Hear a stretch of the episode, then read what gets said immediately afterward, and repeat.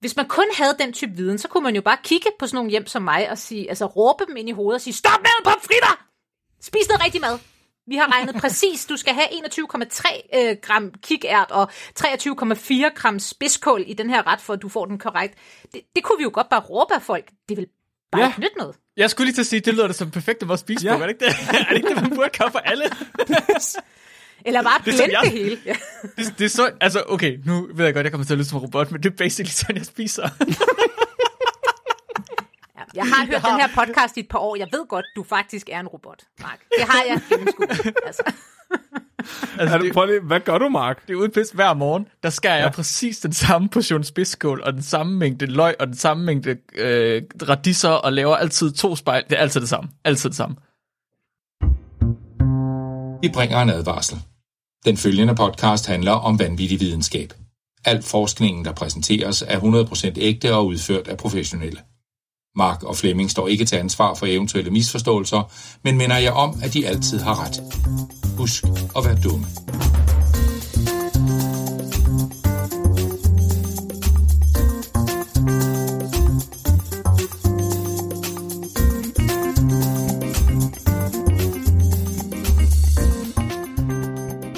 Jamen, hej alle sammen, og hjertelig velkommen til Videnskabeligt Udfordret. Jeg er æstetisk tilfredsstillende, Flemming. Og jeg er det flotteste datapunkt på den her graf, Mark Lyng. Og jeg er fangirl moment, Sabrina. Uh. Sabrina, er jeg virkelig i tvivl. Nu er jeg, jeg er altid lidt i tvivl om, hvordan jeg skal reklamere for dig.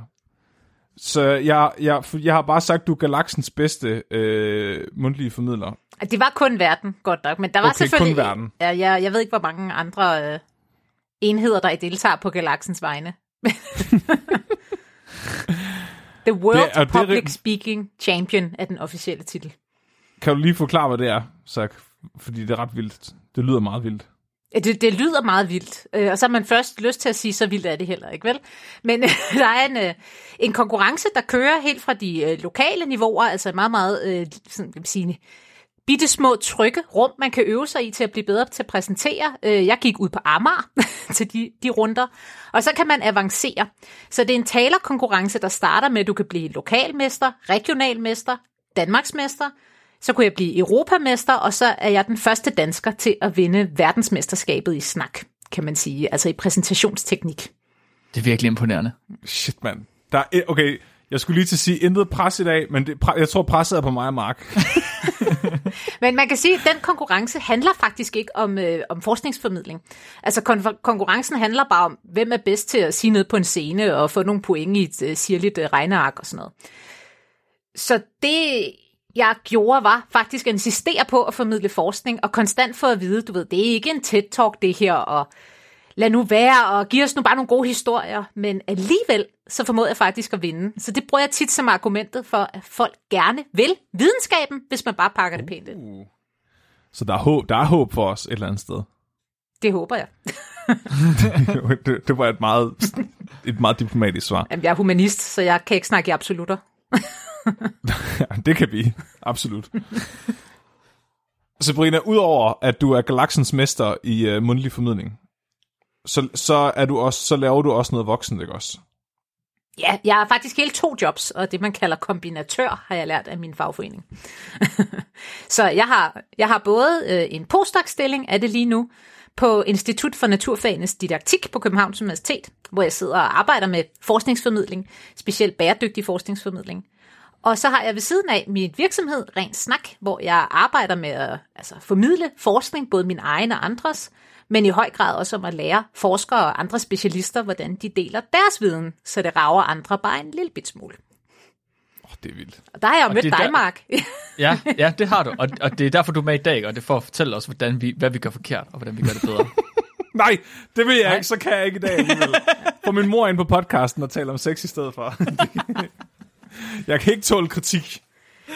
Jamen, det kan jeg jo slet ikke, for så vil jeg jo intervenere med min egen forskning, ikke? Altså, jeg er jo biologen, der følger efter jer, skal I huske på. Ja, det er rigtigt. er, det er rigtigt. Hold kæft, mand. Ja, Der, har- vi har, kæft, man, vi har mange bolde i luften lige nu. Men i dag, i dag der skal det handle om noget andet, ikke? I dag, hvad, hvad er det, vi skal snakke om i dag? Jeg, ikke, jeg prøvede, ikke- jeg, du har fortalt mig, hvad vi skal snakke om i dag, og jeg kunne ikke gengive det til Mark. Så du kan, få, du, kan, du kan få æren for at prøve at forklare Mark, hvad vi skal snakke om i dag. Jeg, Jeg vil ja, i dag, ja. jeg vil i dag prøve på at overbevise jer to kvantitetsmænd om, at forskningen måske har brug for flere metoder end den klassisk naturvidenskabelige eksperiment, eksperimentelle metode. Det er simpelthen det store brød, jeg har tænkt mig at slå op. Øh, Jeg, jeg er i tvivl. Er afsnittet i dag længere end en time? Det, det kommer an på, hvornår I skal i seng. Altså, det er svært at trætte mig ud, vil jeg sige. Nej, Hold kæft. Ej, det, det synes jeg fandme er en fed uh, challenge. Ja, det, Faktisk det vil jeg sige. prøve at overbevise jer om, at tal er ikke nok. Vi har også brug for kunst og gakkerløjer, hvis vo- vores øh, forskning og vores viden skal nå at omfatte hele verden. Og Okay, hvis der er noget, okay. vi vil studere, så er det vel at forstå hele verden. Jamen, det, det er rigtigt. Vi kan ikke bare forstå laboratoriet. Det er rigtigt. Jeg kan godt lide, at, at det er nødvendigt at have gak og løjer. Det taler meget til, til min egen måde at forske på. Der skete et eller andet, der var lige sådan en nerve i dit ansigt, der gav sig, da hun sagde kunst, Mark. Nu venter ja, nu, ja, jeg tager lige stille og roligt. Det er ligesom, når Flemming han begynder at snakke om, om pseudovidenskab. Jamen, jeg kan, Ah, jeg kan godt forstå dig, Mark. Altså det vil sige, for da jeg selv første gang hørte om det, man kalder æstetiske metoder eller kunstnerisk baseret forskning, øh, på engelsk plejer man at sige arts-based methods, så tænkte jeg, ved I hvad, det, det er derfor, det går galt. Altså, jeg var ansat på Institut for Kunst og Kulturvidenskab på det tidspunkt på Humaniora, og jeg havde to kollegaer, jeg egentlig godt kunne lide, men deres PhD'er brugte de her metoder. Og altså, jeg tænkte rigtig, rigtig mange gange for mig selv, det er derfor, ingen tager seriøst. Altså, det, det er jo derfor, folk ikke kan lide humanister, når I går og laver sådan noget der. jeg sagde det gudskelov ikke højt. Okay, trods alt. men nu har, du, nu har du sagt det på den her jeg sagt podcast. det. Ja, præcis. Den hører de ikke. Nej, okay. Sådan. Du blev omvendt. Jeg blev nemlig omvendt. Altså, det tog godt nok sådan en... Øh, jeg vil sige, der var tre år, hvor jeg var helt altså, stålsat på, at det var noget pjat. Og så de sidste to-tre år, der har jeg bare været nødt til at indrømme, at der er et eller andet her. Og hvis du havde spurgt mig for altså, tre eller fem år siden, om jeg kunne se mig selv lave forskning i den her retning, så havde jeg nok grinet lidt højere, end Mark gør af Flemmings jokes. Det vil jeg sige. Så nu vil vi se, om, øh, om jeg kan lykkes med det samme på en tre kvarter en time over for jer, som det, der skete for mig i løbet af de sidste to-tre år.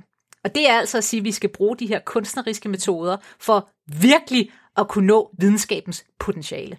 Sådan. Det er jeg virkelig, virkelig, virkelig Det, spændt det, på. jeg glæder mig. Det gør jeg også. Kæft, mand. Rigtig meget. Fantastisk. Og I må også lige, øh, jeg ved jo, vi er heldige at have nogen med på Discord og sådan noget, men jeg kigger overhovedet ikke på den chat, så I må lige sige til, hvis der er et eller andet fedt, vi skal have med ind fra sidelinjen.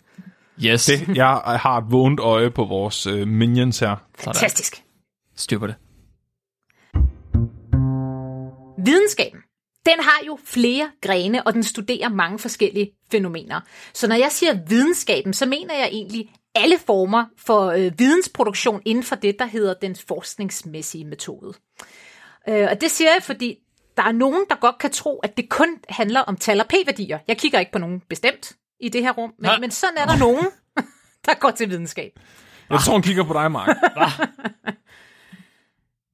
Ja, så jeg vil sige, at- at hvis vi kun havde altså den her kvantitative, øh, talfokuserede, p-værdis reproducerbarhedsfokuserede videnskab, så var det lidt ligesom at sige, at vi vil bygge et hus, men vi vil kun bruge en cementblander. Altså det, ja. Det er immer væk svært at bygge et moderne hus uden en cementblander, men det er fandme også svært at sætte en køkkenvask fast med en cementblander. Så, så det er som om, at fordi vi har fundet et vigtigt og godt og solidt stykke værktøj, så er det som om, vi glemmer alle de andre, eller vi underminerer dem og siger, ja ja, hammer, men det er jo ikke en skruemaskine. Øhm, så, så vi er ligesom nødt til at forstå, at der er mere, der skal på spil. Øh, Jeg plejer at sige, når man snakker om ernæring for eksempel, som forskningsfelt, så er det jo ret hurtigt, at man kan kigge på noget forskning og, og konkludere, at Nå, okay, jamen, der er nogle bestemte mineraler, nogle næringsstoffer, som, som alle skal have. Øh, og det vil sige, at man skal spise en diæt, der består af sådan og sådan. Måske er der også nogle klimahensyn, kikærter, ej hvor lækkert, alt det her skal med. Men så når man kigger på den danske befolkning, der bare sidder derhjemme og æder pomfritter og drikker rødvin og hvad jeg ellers laver til daglig, så giver det jo ikke mening. Hvis man kun havde den type viden, så kunne man jo bare kigge på sådan nogle hjem som mig og sige, altså råbe dem ind i hovedet og sige, stop med pomfritter! Spis noget rigtig mad. Vi har regnet præcis, du skal have 21,3 øh, gram kikært og 23,4 gram spidskål i den her ret, for at du får den korrekt. Det, det kunne vi jo godt bare råbe af folk. Det vil bare Ja. ikke nyt noget. Jeg skulle lige til at sige, det lyder da som perfekt måde at spise Ja. på, er det ikke det? er det ikke det, man burde gøre for alle? Eller bare Det blende jeg- det hele. Ja. Det, det er så, altså okay, nu ved jeg godt, jeg kommer til at lyde som en robot, men det er basically sådan, jeg spiser. Ja, Jeg har hørt den her podcast i et par år. Jeg ved godt, du faktisk er en robot, Mark. Det har jeg gennemskuet. Altså. Altså, Er du, det, prøv lige, hvad gør du, Mark? det er uden pis hver morgen, der skærer jeg præcis den samme portion spidskål, og den samme mængde løg, og den samme mængde øh, radiser, og laver altid to spejl. Det er altid det samme. Altid det samme. Det er næsten afvejet, men det, det er, jeg tror ikke, jeg behøver at veje det, er nok mit problem. Spiser du det samme hver dag? ja, som morgenmad. Okay, til morgenmad. Du spiser Ja. spidskål og løg til morgenmad. Ja. Ja. Er det mærkeligt? Og rugbrød? Mark? Jeg tror, det er mærkeligt, Det er fordi, at du ikke ved, du- det er mærkeligt.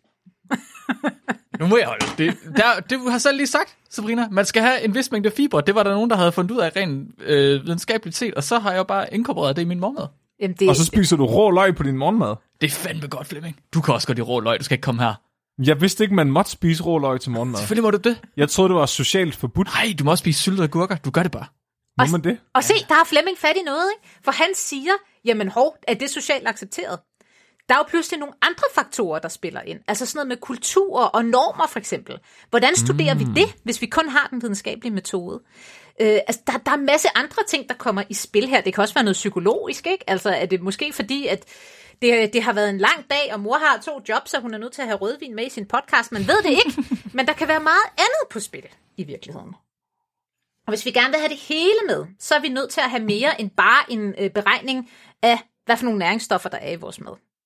Ja. Og når det er sagt, så har vi jo også en del problemer i forskningen. Den, den plejer vi ikke at ville tale højt om, fordi lige nu har vi nogle problemer med forsknings- eller videnskabsskeptikere, kan man sige, konspirationsteoretikere, som i virkeligheden tvivler på alt fra, om jorden er rund til, at man putter øh, iPads ind i vacciner. Jeg ved ikke helt, hvordan det fungerer, at folk tror, at, at man bare Man pludselig... dem. Meget stor nåle. Meget stor nål, ja. iPad lige numsen. Sådan der. Har Bill Gates direkte wifi til dit rektum. Altså, jeg forstår det Så ikke. kan jeg altid se Gulli Grisen op på toilettet. Nå, men, men øh, udover de der, eller de her problemer har vi, at folk er skeptiske. Det gør, at videnskaben måske også har lidt svært ved at indrømme, at vi jo tit arbejder med, altså vi har en lille bid af sandheden, eller der er noget, vi ved. Øh, for mm. eksempel en af de store kriser, man snakker om i videnskaben nu, det er reproduktionskrisen. Mm. Så det handler jo især socialvidenskaben, den vil jeg godt tage på min kappe. Jeg arbejder meget med øh, kvalitative metoder, og der er rigtig meget her, hvor man har svært ved at reproducere den forskning, man finder. Altså, øh, kendt eksempel af de der power poses. Har I hørt om dem? Oh Nej. yes. Oh yes. Hvad? Oh yes. Power poses, hvad er det? Skal, skal jeg? Må jeg? Power poses, det er det, man, Flemming, det er en måde at stå på, der gør, at du er stærkere end alle andre. Der er utallige TED-talks. Der, jeg tror, at det startede, det er altså startet med én TED-talk. Gør det ikke det? Amy En af- jeg kan Cuddy, ikke huske- tror jeg nok, hun hedder, ja. Tak. Okay, det Er det, noget, er det baseret på Excel-ark, det her? Ja, nej, nej, det er det nemlig ikke øh, overhovedet. Det viser sig at være totalt pseudo-bullshit. Men hun havde en eller anden øh, bog, hun har skrevet om, at hvis du står med hænderne i siden, som, og du ved, sådan rigtig... Øh, Wonder Ja, Woman pose, tror jeg, hun kalder det. hold nu kæft, mand, det har et navn. Under Woman Pose. At så kan du stille dig op foran andre, og så får du automatisk mere selvtillid. Jeg ved altså Og ikke, om så- Wonder Woman er officiel. Altså, der er også en, jeg kalder Ajax, som er at stå i den der Ajax-reklame-kryds. Ah, den skulle også ja. hjælpe, I ved, hvor med spredte ben og arme op i luften, som det der kryds i Ja. midten, ikke? Okay. Stå, stå som en sprallemand Ja, med hold i nakken. basically. Og så får man mere selvtillid. Ja. Det, giver, det synes jeg giver mening. Og det hele startede med en teori om, at øh, hende her Amy Cuddy havde observeret, det er i hvert fald TED-talk-versionen, hun havde observeret, mm. at når blinde til de paralympiske lege vandt øh, ja. Et løb for eksempel, så stillede de sig med armene i vejret og råbte hurra. Og så sagde hun, det kan de jo ikke have set. Altså, det er jo underligt. Nej! Hvorfor gør de det? og så testede de nogle forskellige situationer, hvor de fik det, sådan nogle ydmyge, øh, ydmyge stillinger, som faktisk er at forestille jer en, der sidder i et venteværelse med sin smartphone. Øh, krydset ben, armene ind foran sig og kigger ned i sin smartphone og kigger helt på navlen. Ikke? Altså man prøver at gøre mm. sig så lille som muligt. Øh, så kunne man stå i sådan en pose, eller i den der Ajax, eller i Wonder Woman, alt muligt. Og så testede de, hvor godt det gik at præstere bagefter. Og, og der kunne man altså finde evidens for, at det var bedre at være Ajax, end at se på sin smartphone. Det kunne bare ikke rigtig reproduceres. Nej, Øhm, det var okay. som om, det kunne reproduceres, at hvis du har en meget ydmyg øh, kropsholdning. Altså hvis du krummer dig sammen, ruller skuldrene frem og bukker dig sammen, og altså, ligner sådan et barn, der græder-agtigt. Det, det kan faktisk godt have en negativ effekt, også på dine hormoner. Men, men den der Ajax og Wonder Woman, den, den virkede, fordi De den, ikke. den ikke var trist. Så hvis vi skulle anvende den kvantitative metode her, så skulle vi have fået fat i 1000 mennesker, der var født blinde, og 1000 mennesker, vi gjorde blinde, og 1000 mennesker, vi ikke gjorde blinde. Og så, Ja! og så skulle vi have en p-værdi. Nej, jeg ved det ikke. Og, og jeg vil så lige sige, at det næste trin i det her er jo at indrømme, at reproduktionskrisen ikke kun er for socialvidenskaberne eller humanvidenskaberne. Der er virkelig, virkelig meget, der bliver spyttet ud af laboratorier, som ingen kan genskabe. Øh, Nej. og vi har også lavet et system, der gør, at det ikke særlig meget prestige at genskabe det. Altså hvis nogen siger, det har vi selv gjort på vores laboratorie, og vi har en p-værdi, der lige præcis er under det, den skal være. Så det er rigtigt jo. Så er der ikke nogen, der har motiveret til at gå hjem og prøve det selv. De siger bare, nå okay, og så citerer alle hinanden i sådan en stor circle jerk, i stedet for nogensinde at Ja. finde ud af, om det er korrekt. Mm, Det er også det der med, at, at altså, så, så er der så meget forskning, der er privatfinansieret nu, at der er jo ikke nogen fonde, der gider give penge til at lave noget, der allerede er lavet. Så Ja. Jeg vil gerne have penge til at gå ud og lave det her forsøg, der allerede er lavet. Jamen præcis. ah, vi, vi, vi, vi vil hellere have noget med ost. altså, jeg ved ikke. Nå, Jamen fuldstændig korrekt. Så, så det handler jo også om, det er ikke nødvendigvis forskernes skyld. Det er svært at finde øh, penge til det, og det er svært at bygge en karriere op, hvis man kun laver den slags reproduktion. Øhm, ja, så, så det er lidt et problem, vi har.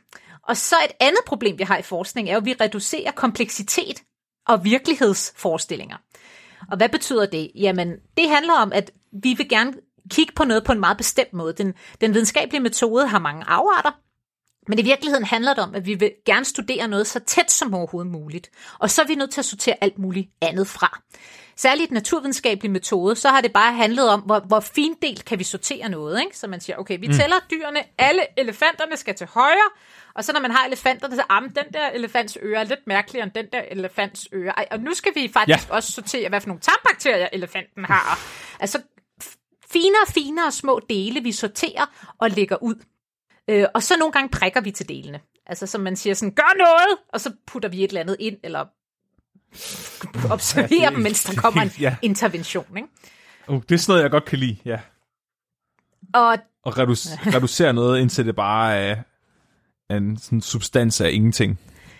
Men problemet ved det, altså igen i et laboratoriesetting for eksempel, det er, at vi oplever meget, meget få celler kan overleve i det miljø. Altså man påstår, at i laboratoriet kan vi studere alt. Lad os sige, menneske, lad os bare begrænse os til menneskelige celler. Øh, så der vil vi kunne studere alt. Problemet er bare, at det gør vi ikke. Hvis du tog en prøve af mine celler, nærmest lige meget hvilken type, og prøvede at få dem til at gro i laboratoriet, så vil de dø. Og man ved ikke engang helt, hvordan. Der er en eller anden synergieffekt, der er et eller andet, vi ikke kan introducere i det forhold, så det giver mening i hvert fald. Når vi tester noget i petriskåle, så bruger vi heleceller. Og hvad er heleceller? Jamen, det var en sort kvinde, der gik på en free clinic med brystkræft i USA for jeg ved ikke hvor mange år siden.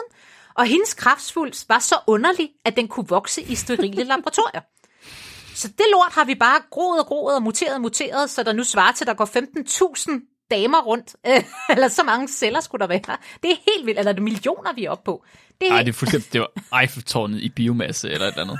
Nej, det var mere. Det var den, det var den store, største af pyramiderne i Ægypten. Jeg Ja, tror, det- vi har haft et afsnit. Ja, det har vi også. om Fuldstændig hende, vanvittigt. Så nu ja. har, Det fede, ja. Uden hendes samtykke. Ja, ja, hun har aldrig fået en krone for det her. Hun kommer jo fra virkelig fattige kår, og en familie, der ikke var uddannet, så det var vist noget med hendes datter. Øh, det, det er sådan en journalistkilde, så den kan jeg ikke øh, evidensbasere. Men hendes datter havde hørt det her med, at det svarede til, at der gik 15.000 rundt af hendes mor, der i 90'erne. Og så men, Ja. går min mor rundt? For hun forstod ikke, hvad det var, man lavede i laboratoriet, så hun troede, at nogen havde groet en Henrietta Lacks, som den her dame hed, og så sad vi bare wow. prikket til hende over hjørnet. Men ingen Hvis vi kunne, så havde vi nok gjort det. sted i Kina. Ja. Ja. Ja, Dem, der ikke har sådan noget GDPR og alt muligt andet. Ikke? Jo. lige præcis. Forhindringer. Så her har vi også en begrænsning. En anden begrænsning er, at fordi vi hader kompleksitet, så har forskningen heller vil ændre på virkeligheden, end at ændre sine metoder. Mit yndlingseksempel er fra medicin, at man simpelthen bare har sagt, vi, vi skal have noget, der er konsistent. Altså lige meget hvilken dag det er, lige meget hvornår man møder op, så skal det her menneske være det samme, så vi kan teste det her medicin på dem under alle omstændigheder. hvad er det første, man gør så? Vi sorterer lige halvdelen af befolkningen fra, altså kvinder med menstruation for eksempel, øh, eller andre ja. Mennesker med menstruation. Det kan vi ikke rigtig bruge, fordi så... De er for utilregnelige. Det er for utilregneligt. Okay, men jeg er faktisk gået overgangsalderen. Det er endnu værre. Det, prøv at høre, overgangsalderen, det er noget, halvdelen af befolkningen skal igennem. Vi har ingen forskning. Jeg har kollegaer, der crowdsourcer sin egen forskning, fordi fonden sådan, det virker bare ikke relevant. Wow. hvad sker der? Det er syret. det er sådan nogle steder, hvor forskningen kommer til kort. Og jeg vil lige, jeg, for det første, jeg, I, I love your work. Altså, det er ikke, fordi jeg synes, vi skal lukke alle laboratorier, eller at den naturvidenskabelige metode ikke må findes. Jeg kunne bare godt tænke mig lidt ydmyghed. Jeg kunne godt tænke mig, at nogen sagde, jeg ved, det herover. Den her bid, det, jeg, jeg er trænet humanist, ikke? Det er fandme det eneste, vi laver. Jamen, det kan jeg ikke sige noget om, og det ved jeg ikke noget om, og måske, jeg ved slet ikke, hvad en PVD er. Undskyld, jeg er her. Nej, bare tag min løn, det er fint. Altså, men, men det er som om, særligt i Danmark, kan jeg fortælle jer, og det har jeg data på, at naturvidenskabens metode er blevet enslydende mm. med sandhed og forskning. Og så skal yeah. alt andet fuck af. Det, det, det, det, det kan jeg godt genkende lidt. Det er egentlig lidt interessant. Er det forskerne selv, altså dem, der bruger den naturvidenskabelige metode, er det dem, der går ud og så advokerer for, at man skal bruge den naturvidenskabelige metode, det er det eneste rigtige, eller er de til en vis grad ydmyge? Det tror jeg er personspecifikt, ikke? Okay. Men, men der er lavet sådan nogle øh, studier. For eksempel er der et pro- projekt, der hedder Rethink, øh, eller bare Think, der har kigget på, hvor meget stoler vi på forskning i europæiske lande. Altså når en mm-hmm. forsker udtaler sig, hvor tilbøjelig er vi så til at tro på det. Øh, og der, nu skal jeg lige tjekke mit tal jo, jamen det er 78 procent af danskerne, de er helt sikre på, at det er korrekt. Altså de tvivler ikke et sekund. 16 procent siger, at det er nok rigtigt.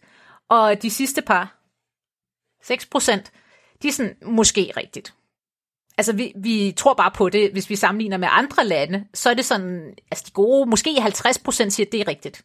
Og så den anden 50 procent kan gå for, at al forskning siger løgn, til måske er det rigtigt. Altså, vi, vi tror virkelig på forskning. Okay, det er vildt nok. Problemet er, når man så spørger danskerne, hvilken type forskning vil du helst give midler, hvilken type forskning stoler du på, så siger de først medicin i Danmark. Altså medicin stoler mm-hmm. vi på, så naturvidenskab, sådan noget djøffer, økonomi, øh, altså, pff, I guess. Og når vi så når til humaniora, så er Danmark det land i hele Europa, der hader humanister mest. Det er slet ikke sammenligneligt med noget andet. Wow. Altså hvis du, hvis du også spurgte, hvordan skulle vi fordele forskningskronerne på, på hovedgrenen inden for videnskab, så vil den danske befolkning give 0,2 procent til humaniora. Altså hvilket er nogenlunde, nogenlunde sammenligneligt med, hvad, hvad der kommer det. Jeg er jo ansat på science, ikke? Halleluja. Men Og du har lige snedet dig ind i den, øh, i den store pengepose, eller hvad? præcis. Ja, den store pengepose, ikke? Det har jeg jo også gjort. Jeg har jo gået fra naturvidenskab til medicin. Jeg er gået fra den næststørste pengepose til den allerstørste pengepose. Præcis, ikke? Altså, det er jo sigende, når, når man slår en phd stilling op på humaniora på Københavns Universitet, så siger man, at der er et sted mellem 200 og 600 ansøgere, som kan findes værdige, altså som faktisk vil kunne lave en Ph.D., men der er en stilling til dem. Når vi kigger på medicin, så kan de ikke besætte deres phd stillinger Ej, det er så vanvittigt. Og jeg, jeg vil så også sige, hvis du nu spurgte mig, Sabrina, du skal vælge kuren mod kraft, eller en bedre forståelse af bustens oprindelse tilbage i 1800-tallet, eller jeg ved sgu ikke, ej, byster, det er nok øh, 80.000 år før Kristi, whatever. Men hvis jeg skulle vælge, jeg, jeg tror måske også, jeg vil gå med det der kraft. Altså, jeg kan jo godt forstå det, øh, selvom jeg har valgt noget andet. Det er bare lidt interessant, at det er så anderledes i Danmark. Og derfor tror jeg, hvor vi sidder, der er den naturvidenskabelige metode, den har sejret af helvede til. Og den er faktisk ved at lukke sig om sig selv. Uh. Jeg tænk, tænk, på, Hvad? tænk på corona, for eksempel. Der kom et ja. problem, vi tænkte, her kan medicin og naturvidenskab, det er her, I skal arbejde sammen, fix the fucking world. Mm. Og at man kastede penge efter det. Vi fik også bevis for, hvis vi kaster penge efter noget længe nok, så skal der nok komme noget ud af det. Men der Så kommer, der, ja. Så kommer der en, øh, så kommer der mikrochips og øh, det var den der iPad i røven igen, ikke? lige præcis. Men det vi kunne se var jo også, at forskerne, de var ekstremt påpasselige med at sige noget. Nej, nej, altså vi skal jo have så så mange prøver, og vi er nødt til at vide så så meget, at vi skal have parallelforløber. Al den her gode grundighed, der også ligger til forskningen. Men i mellemtiden var der noget andet forskning, vi havde brug for at finde ud af. For eksempel, hvordan får vi bedst folk til at holde afstand? Hvordan får vi bedst folk til at tro på, hvad vores øh, regering siger? Hvordan får vi folk til at forstå, at vores anbefalinger ændrer sig?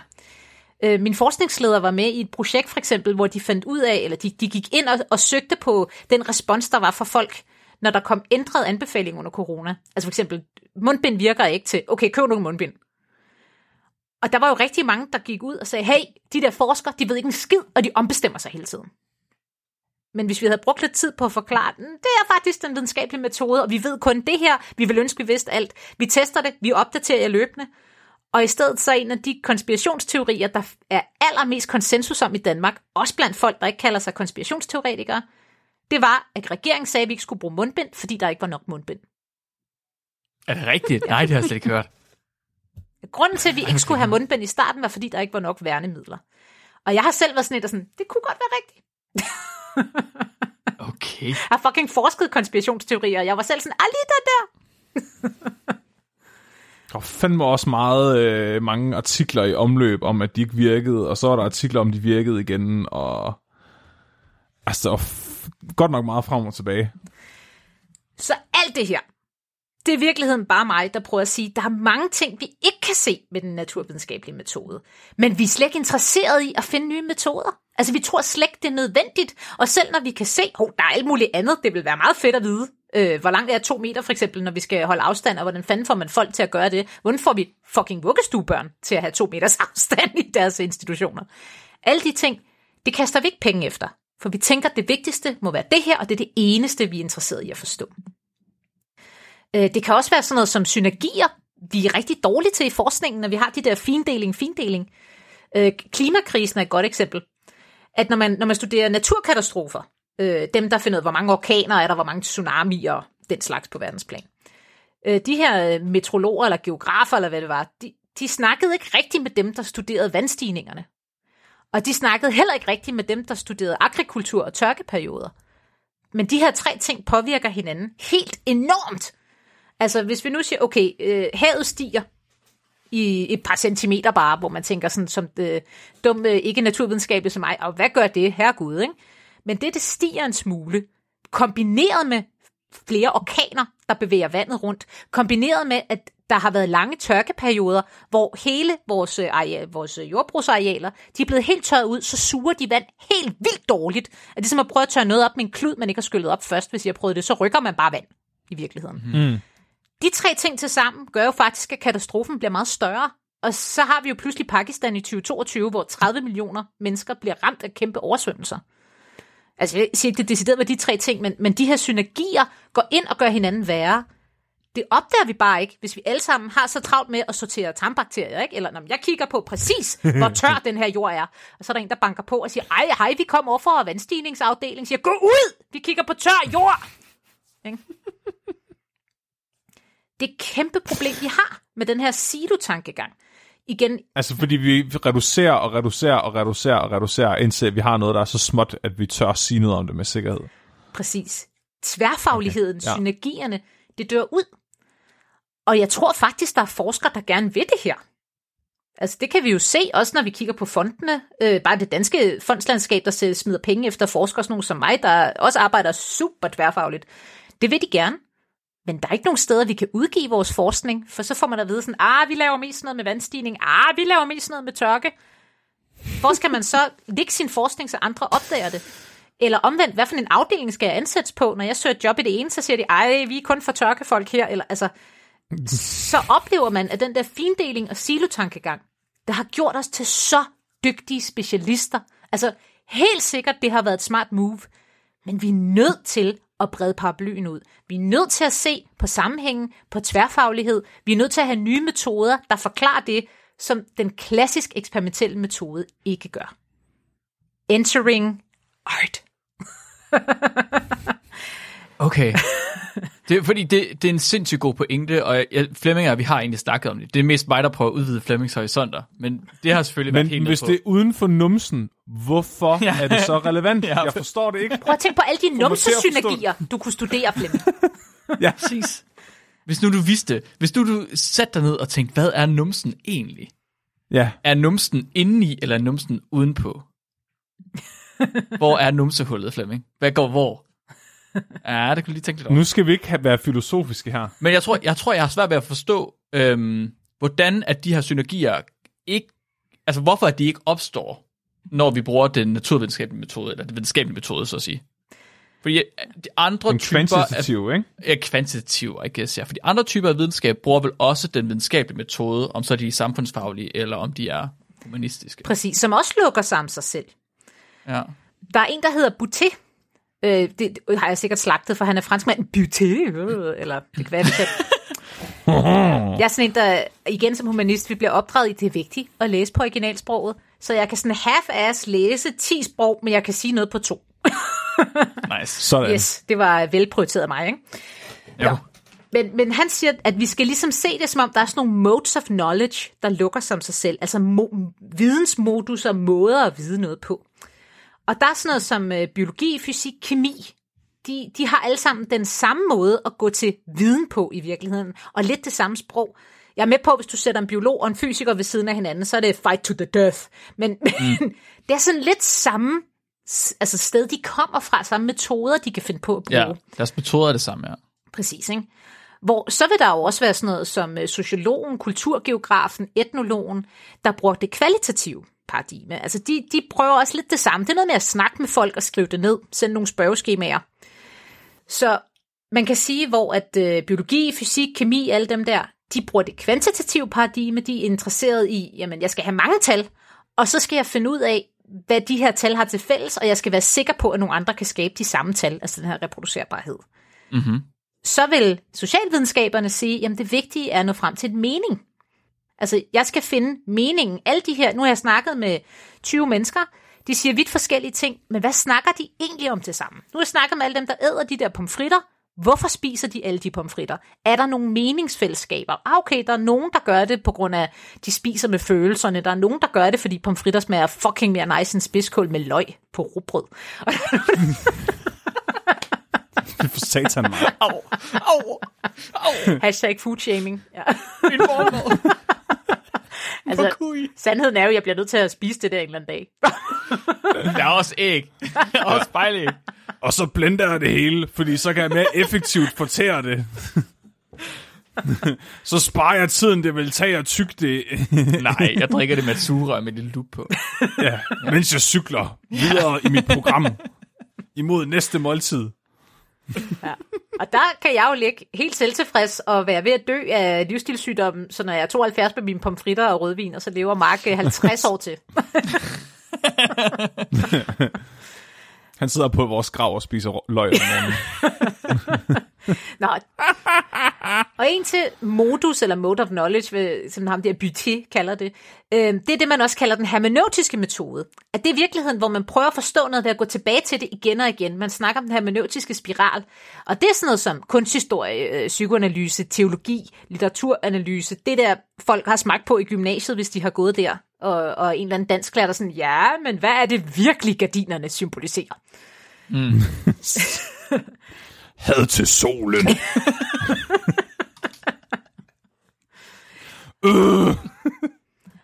Og de her måder at vide noget på, de er ikke så interesserede i at blande sig med hinanden. De er interesserede i at blive bedre til det, de laver. Altså igen at lukke sig om sig selv og forstå og forstå. Men okay. Må, jeg, må jeg godt være rigtig irriterende? det skal du. Nu er vi en halv time inde i afsnittet. Mm. Måske, jeg tror, og det er slet ikke fordi, det er ikke, ja, det er ikke fordi, jeg er forvirret, vel? Mm. Men kunne vi lige definere den kvantitative og den kvalitative, de, eller de hver især, hvad, hvad, hvad er det egentlig? Jamen, der er, og hvad er forskellen? præcis, at det kvantitative, det er det med tallene. Mm-hmm. Altså, hvis man skal gøre det ja. helt basic, det kvantitative er tal, og det kvalitative er ord. Det vil være den mest simple måde, jeg kunne gøre det på. Det er også noget med det kvantitative, det handler om øh, altså, det generelle. Altså, vi vil gerne finde ud af, at det er det her, der sker. Hvis, hvis jeg blander de her to ting i øh, mit lille kemibager, sker der så det samme? Er det generelt det, der sker? Mm. Det er man ikke så interesseret i det kvalitative. Der er det meget mere sådan, okay, kan vide, om det her kan skabe mening, øh, og om det kan overføres til andre kontekster. Så hvis jeg finder ud af, at øh, folk spiser med følelserne, Giv vide, om det kan overføres til andre kontekster, den her mening, jeg har fundet frem til i folks ord. Gud, det er der faktisk mange, der gør. Det kan overføres. Det er noget, andre oplever. nu kan vi forstå, hvorfor folk gør sådan og sådan. Så det kvantitative er tal, og kan jeg gøre det igen? Og det kvalitative er ord, som jeg skal vide, om det også er sådan for alle de andre. Giver det mening? Jeg tror, jeg kan, jeg kan mærke, at grund, en af grundene til, at det er svært for mig at forstå, det er, fordi jeg er vant til at øh, være den overbevisning, at vi beskriver verden i modeller, der ligesom kan øh, defineres med matematik og fysik. Og det er vi nødt til at gøre kvantitativt, for vi er nødt til at måle på noget rigtig mange gange, for at se, hvordan sker det oftest. Flemming, vi vil lave en fordeling. Se, se, hvordan er den fordeling af vores data, og hvor er det så mest sandsynligt, at de her ting, det sker. Hvad er det mest sandsynligt, der sker? Men, så jeg har meget svært ved at forstå, at man ikke vil gøre det, fordi sådan lidt, men så ved du jo ikke, om det er det, der er det mest sandsynlige, der vil ske, eller om du bare tilfældigvis har taget 20 mennesker, der godt kunne lide pomfritter. Men det er jo der, hvor at man snakker også om gennemsigtigheden. Altså, hvis jeg har snakket med 20 mennesker, der kan lide pomfritter, så skal jeg jo fortælle, hvorfor har jeg snakket med lige de 20 mennesker, og så må man ikke skrive, fordi de bor i min opgang. Altså, så er man ligesom, dem har jeg valgt ud for nogle kriterier. Og så kan jeg måske ikke sige noget generelt om, hvorfor folk spiser pomfritter. Men jeg kan sige, okay, her er 20 mennesker, de er alle sammen øh, kvinder imellem 30 og 45 år, og de spiser alle sammen pomfritter mindst 10 gange om dagen. Det er en forholdsvis snæver gruppe, kan vide, hvorfor de agerer, som de gør. Okay, så man vil gerne forstå noget om den gruppe specifikt. Jeg tror, jeg har svært ved at forstå, hvorfor man ikke vil prøve at oversætte det til noget generelt. Det kan man ikke rigtigt, er det korte spørgsmål. Okay. Øh, altså, man kan sige, hvor mange skulle du så tale med? Altså, at lave sådan et forskningsinterview, ja. Hvor man siger, nu, nu er jeg ikke bare interesseret i, om sådan, spiser du pomfrit? Ja, nej. Kan du lide det? Ja, nej. Er du trist? Ja, nej. Men nu vil jeg gerne ind i nogens forståelsesverden. Jeg vil gerne forstå, hvorfor Brita spiser alle de her pomfritter. Okay. Så skal jeg snakke med hende i måske en time eller to. Det tager rocker lang tid. Klart. Det kan jeg... Og hvor mange skal jeg så tale med, for det bliver repræsentativt for danskerne? Jamen, så skal vi jo ud i hvad? Et par tusind? det, det kan ja. Simpelthen ikke lade sig gøre. Øh, eller det, det kunne det nok godt, men jeg har ikke set nogen, der har fået så mange penge, at det kunne lade sig gøre. Og når det Så- skal meningskondenseres, når vi skal ind og analysere på teksten, der kommer ud i den anden ende, eller Mhm. ordene, hvordan i alverden vil du inde i et hoved sammenholde, det er jo 2.000 mennesker, der siger lidt forskellige ting, men de skal stadig kunne sorteres i de der bunker. Vi laver jo stadig findelingsleg. Men så hvis det er så besværligt at samle det data ind, øh, fordi at man skal så meget ned i dybden, at det er så besværligt, at man ikke kan generalisere. Man kan ikke samle data nok ind til, at man kan generalisere. Og det er nok igen, fordi jeg bare er så biased, jeg tænker, at det hele skal være kvantitativt. Men jeg har svært ved at se, hvorfor vil man så forsøge at gøre det på den måde? Hvad er det, man får ud af den type forskning? Jeg plejer at sige, at man får bredde af det kvantitative, og dybde af det kvalitative. Det kvantitative det giver får du at vide, hvad sker der som oftest, men du forstår Ja. ikke, hvorfor. Ja. Øh, min yndlings er sådan nogle spørgeskemaer, for eksempel, hvor du aner jo ikke, hvorfor folk har svaret, som de har svaret. Du får et, et svar, der er meget bredt, men du aner ikke, hvad de har svaret på. Øh, for eksempel mig, du, jeg kunne godt svare på sådan et spørgeskema, som folk siger, okay, vi vil gerne finde ud af, mange kvinder arbejder deltid, hvorfor? Så de spørger, mm-hmm. arbejder du deltid? Ja. Er du mor? Ja. Ah, det er en af de der spæltmøder, der går derhjemme og laver bananpandekager hele tiden. Men nej, nej, det er fordi, jeg har en virksomhed ved siden af, jeg også driver, så jeg er faktisk den, der arbejder og tjener mest til min husholdning. Det kommer ikke frem i spørgeskemaet. Okay. For det har de Så- slet ikke spurgt om. Det har de slet ikke tænkt over, man kunne spørge om. Eller en anden svar, arbejder du deltid? Ja. Og man spørger ikke, hvorfor. Man må selv konkludere og kan vide, hvorfor de har svaret det. Så en af de ting, der vil give mening, og noget af det, du måske også har snakket om indtil nu, det er, hvis man kombinerer de to metoder i stedet for. Du har ligesom den kvantitative til at finde noget generelt, til måske at finde ud af, hvad er det, vi ofte ser, hvor er vores øh, ekstremer henne. Og så kan man gå ud bagefter og lave noget kvalitativt, hvor man kan tage fat i de grupper, Præcis. og dybt spørge dem, øh, finde ud af, hvorfor er de der, hvor de er på den fordeling, man nogle gange har lavet. Og i virkeligheden handler det jo om skæg for sig og snot for sig. Godt gammelt Ja. dansk udtryk. Hvad er det, du gerne vil Nu er jeg uenig. Fem også snart i mit skæg. Altså, det, så det handler om, hvad i alverden er det overhovedet, du vil have at vide? Altså, hvad er dit spørgsmål? Ja. Hvad giver mening ja. at gøre? Ligesom at, at uh, i min PhD, der har jeg arbejdet meget teoretisk. Jeg lavede også det der uh, kvalitative og snakke med mennesker og bla bla. Men noget af det, jeg var interesseret i, er, hvordan er det, ord og billeder påvirker os? Og hvordan i alverden skulle jeg gøre det med den naturvidenskabelige metode? Altså, så skulle der være en masse mennesker, der fik tvillinger, og så fik jeg den ene af alle sættene, og ned i en lille mm. kasse, og så bestemmer jeg alt, hvad du nogensinde ser og hører og oplever. Og når de er 18, så spørger jeg, om pink er en pigefarve. Altså, Det lyder som, det lyder som et godt forsøg. jeg tror også, I har lavet et afsnit om noget lignende engang, har I ikke det? Ja, det er jeg ret sikker på. Altså, nu, nu siger jeg noget radikalt, ikke? Men kunne man næsten ikke sige, Mark, for eksempel hvis man nu arbejder med Bacillus og Pseudomonas i biofilm, Det ved jeg ikke, om der gør. på rodbak, altså på rødder. Hvis man nu laver sådan, hvis man nu gerne vil prøve at zone sig ind på en eller anden form for metabolisk øh, ting, de har kørende imellem sig, for eksempel. Mm-hmm. Hvis man så laver sådan en kæmpe stort assay på alle metabolitterne eller et eller andet for at se, hvad der foregår, er det sådan ikke næsten mikrobiologi-udgaven af at lave noget kvalitativt? Jo, Du, bare, du stiller et åbent spørgsmål, og så siger, hvad sker der nede i den her prøve? Og så ser du, hov, der er en eller anden metabolit her, der bonger ud, og så går du kvantitativt på den metabolit, og prøver at finde ud af, hvad fuck der foregår med den. det er måske rigtigt. Problemet er lidt, at biologerne vil altid have, at det altid skal være kvantitativt. Så selv når man laver noget, der er kvalitativt, så er man nødt til at skal gøre det kvantitativt, fordi du kan ikke være sikker på, om de ting, du har fundet, de er rigtige, hvis ikke du har gjort det tre gange.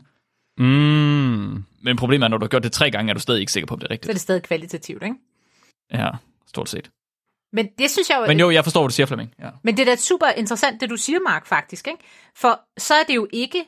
Altså, så er du ikke fri til at gøre det, man tænker, hvor vil jeg få den viden, jeg har brug for, eller jeg er interesseret i? Så kommer der en norm ind, så siger videnskaben til dig, nej, nej, nej, vi er kvantitative. Men, mm. men det er slet ikke det, jeg spørger om lige nu. Det er lige meget. Det skal du gøre. Mm. Det, det er der, problemerne opstår. Altså, igen skæg for sig og snot for sig. Øh, Jeg har også en kæk lille metafor med stole, jeg har taget med som min stakkelstuderende at blive øh, trykt igennem. Øhm, hvor man ligesom siger, at, at øh, hvis vi forestiller os en stol, jamen så er det ingeniørvidenskaben og dele af naturvidenskaben, de prøver bare at lære, hvordan man bygger en stol. Altså, der skal bruges nogle stole, gå ud og bygge en stol. Ja. Så er der også den del af øh, naturvidenskaben, og faktisk også visse dele af socialvidenskaberne, de prøver ligesom at forstå og kategorisere stolen. Hvad er nogle delelementer af det? Jeg tager den, jeg piller den fra hinanden i sin mindste og siger, okay, der er sådan nogle filtdutter nede under, nej, hvor interessant, dem ligger vi i den her bunke, dut, dut, dut.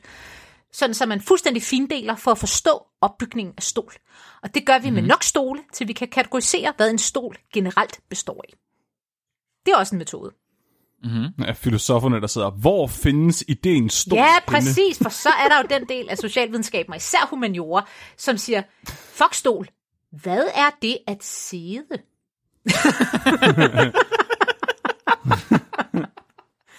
Hvorfor sidder vi? Hvornår har vi besluttet, at dette aggregat er til sidning? Hvorfor, Hvorfor skal jeg sidde på den? hvorfor har mennesket overhovedet lyst til at sidde? Alle de der spørgsmål. Det er derfor, folk ikke kan lide os, jeg ved det godt. jeg har fandme lige stået og lavet den her stol, og så vil du ikke engang sidde på den. Så jeg vil gerne vide, hvorfor du vil have, at jeg skal sidde på den. Ja, og det, jeg ved godt, det lyder tosset, men, men et af mine, øh, et godt eksempel for eksempel, det er den danske folkeskole. Det synes jeg er så skide mm. sjovt. At dengang den danske folkeskole skulle etableres, der var der en masse, øh, hovedsageligt mænd selvfølgelig, men også kvinder, der var ude at fortælle, hvorfor piger ikke skulle gå i folkeskole. De skulle ikke have skolepligt. Fordi kvinder, piger især, de kan ikke sidde stille særlig længe. Altså, det er simpelthen ikke godt for deres krop. Øh, særligt, når de, bliver sådan, når de er helt små, så har de jo slet ikke samme kapacitet som drengene. De er generelt et eller to-tre år bagud for drengene. Øh, Ja, og når de øh, bliver nå. lidt ældre, altså når de begynder også at, at blive kønsmodne og den slags, så har de brug for, Der er blod ud over det hele i klasselokalet. Det bliver svineri. ja, præcis, altså netop med menstruationen, de har brug for motion, moderat motion, ikke sådan noget boldspil. Ja. Men, men Ej. gulvvask var for eksempel anbefalet af læger. Ja. Selvfølgelig. Hvis du havde rigtig stærke menstruationssmerter, vi ved i dag med endometriose, altså kvinder, det gør mere ondt end et hjerteanfald. Så sådan, mm. ja, du skal bare hjem og vaske noget gulv. Så går det over. Ja. Du skal... Nå. Men vi spoler så lige frem til i dag, ikke? Og så skal du fandme ikke åbne ret mange øh, aviser før. Ej, den der femininiserede folkeskole, der bare er lavet af kvinder og til kvinder. Prøv at høre, det hele handler om at sidde stille. Det kan de små drenge slet ikke. De skal ud Ja. ja. og brænde noget krudt af, ikke også? Piger, de er jo også to-tre år foran i udvikling. Det ved vi alle sammen. Det giver overhovedet ingen mening. Og specielt, altså, drenge, der bliver kønsmodne, har I set dem? De kan kun tænke med tisseren. Bare sæd ud over det hele, tror jeg. Der er bare ikke nogen, der beder dem vaske gulv, vel? Altså, i stedet for skal jeg sidde og sige, ej, hvor er det synd for dig, at du ikke kan tage dig fucking sammen. Altså, bløder du? Nej, så sæt dig ned, Brian. Gå ud og lave en stol. Det er jo præcis det samme, vi har sagt med 250 års forskel eller noget den dur. Og der kan vi jo godt bare konkludere, naturvidenskaben, jamen vi er blevet klogere. Det kan det også godt være. Men er det ikke interessant, at vi bruger præcis de samme argumenter, bare omvendt? Hvad mm. fanden er der foregået? Det er jo sådan et, der vil være et klassisk altså spørgsmål, hvor man siger, hvorfor tror du, at drenge er sådan? Hvorfor siger vi de her ting? Hvorfor har vi sagt dem om kvinder? Kan der være andre årsager? Det synes jeg er mega spændende. Jeg, jeg kan ikke svare, fordi det er ikke mit forskningsfelt. Øh, og der er ikke nogen penge i det, for der findes slet ikke sexisme. Det ved alle. Det skal slet ikke have nogen forskningspenge. Nej. Ej, du passer lige ind i podcasten. Det er fantastisk. Nå. Men der er så en, der hedder Patricia Levi, der siger, de tre stole der, okay, det er meget godt, men vi mangler en. Fordi det, som rigtig god kunst og kunstneriske metoder kan, det er at få os til at se det at sidde i et nyt lys. Altså, vi stiller ikke bare filosofiske spørgsmål. Pludselig får det at sidde en ny betydning for os. Vi ser det på en anden måde. Vi oplever det sensorisk med vores krop. Det giver ikke bare mening som, som kvalitative metoder. Det kan ikke bare generaliseres som det kvantitative. Det skaber resonans. Jeg kan mærke i mit indre. Øh, jeg havde engang en, en, jeg interviewede, der havde været med i nogle processer. Hun sagde sådan, pegede på sin tænding og sagde, jeg forstår det, du ved, konker lidt op i hovedet. Jeg forstår det jo godt. Men, sagde hun og lagde hånden på brystet, nu forstår jeg det. Den der overførsel, den har videnskaben fuldstændig overset rigtig, rigtig, rigtig længe. Men det er det, de kunstneriske metoder potentielt kan. Og dem, der ikke hører podcasten, skulle lige se Marks ansigt. hans, hans blodår ligner sådan en Cartoon Network, altså blodårene i panden. De er sådan, du, du, du, du, du. Men jeg tror ikke, det er, virkelig han- udvidet, Flemming. Jamen, jeg tror, om, at det er et mindblowing ting, vi har kørende her. Og jeg vil jo Ja. rigtig gerne fortælle jer, hvorfor. For jeg fik cirka samme spiel af en god kollega dengang. Og der kiggede jeg bare på hende og nikkede og smilede og tænkte, hold kæft, en idiot. altså jeg tænkte, hvorfor skulle det det? Altså, og jeg har studeret kunst og kultur og er meget interesseret i, hvordan det påvirker os og alle de der ting. Men jeg kunne simpelthen ikke forstå, hvad det skulle kunne gøre. Øhm, til at starte med vil jeg jo bare sige, at det er faktisk ikke noget nyt. Ligesom i folkeskoleanekdoten for før, så kan vi faktisk træde tilbage i tiden og se, jamen, der var en gang, hvor det at lave kunst og det at bedrive naturvidenskab især, de var helt tæt forbundne. Det blev set som to måder at arbejde på samme problem. Øh, H.C. Ørsted, for eksempel. Han skrev jo ret mange digte om natur. Og han sagde jo, at, at det her med at undersøge naturen via digtekunsten, det så, tog han fuldstændig lige så seriøst, som hvad han ellers havde kørende i sin laboratorie. Altså, det var, Og Også de gode gamle renaissancekunstnere, der skar i mennesker, for at de kunne tegne dem bedre. altså med anatomi og... Øh, var det ikke Da Vinci? Med hans berømte mand, han havde skåret i stykker og hængt op. Øh. Men det, det er der også både en forståelse af menneskekroppen af kunst. Altså, hvor hviler øjet? Hvad er rart at se på øh, med den her symmetri? Hvorfor finder vi det behageligt? Men det gør vi, fordi det er sundt og rask. Okay, jamen, så kan vi jo bruge det til at finde ud af, hvem der er sund og rask, og hvem der ikke er. Potentielt i hvert fald. Hvad? For, okay, så dem... Mark, fordi Mark, altså, Mark er ikke sund og rask, fordi han digter ikke. Eller fordi han spiser løg. Er det for derfor, du spiser, han spiser løg? Ej, nu var, jeg, nu var jeg på Da Vinci og det der menneske, han havde øh, skåret op. Okay, Jeg har ikke skåret nogen mennesker. For the record. endnu. Bare lige så vi har det på plads. Men måden kunst og kultur kan det her, det er jo faktisk fordi, at, at de her kunstneriske baserede metoder, det går efter noget helt andet end de andre metoder, de andre måder at vide på. Den kunstnerisk baserede tilgang til forskning, for jeg vil lige sige, altså det er jo ikke sådan med sådan, jeg har lavet en tegning, og, og nu kan jeg blive udgivet i Nature, altså med mindre man, øh, man er med i, var det CIA, eller hvem fanden var det, der de der Ja, ja. hestetegninger. Pro- projekt Stargate. Projekt Stargate, ja. Ja, Det handler om, den fedeste fik... Ja, tak, tak for, det, for den reference der. Det var fandme... Det her, det handler faktisk om, kan vi indfange? Det er jo også noget, videnskaben går meget op i. Vi vil gerne indfange ting, så vi kan studere det og forstå det.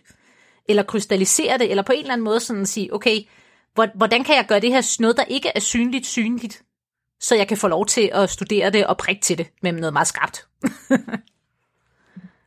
øh, men der er det kunsten prøver i stedet for. Det er den her, det her øjebliksbillede, eller følelsen, som der kan følge med noget.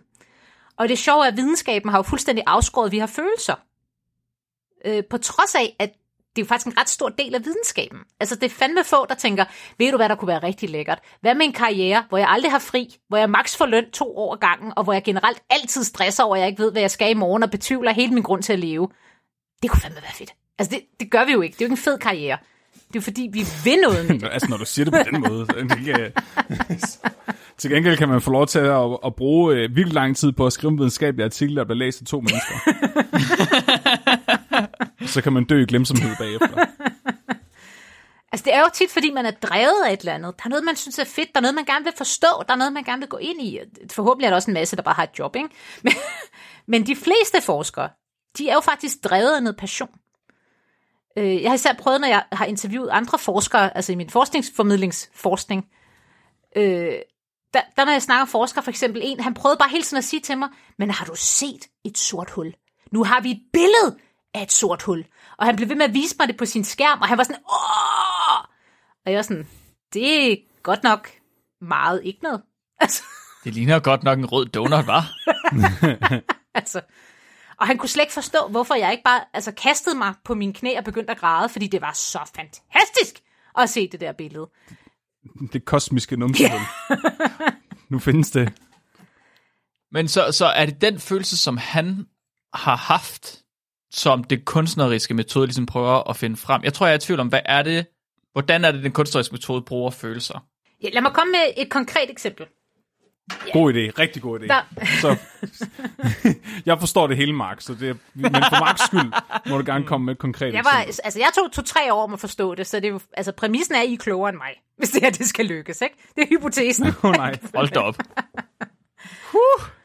Nå, men eksemplet, det er, at der er nogle, øh, nogle mennesker i Texas, der har nogle ret store problemer med lokalforurening. Og det vil de gerne undersøge. Hvor, altså, hvad er det for noget forurening, der sker, og hvordan påvirker det folkesundheden? For Texas kan jeg afsløre er heller ikke den stat, der sådan har...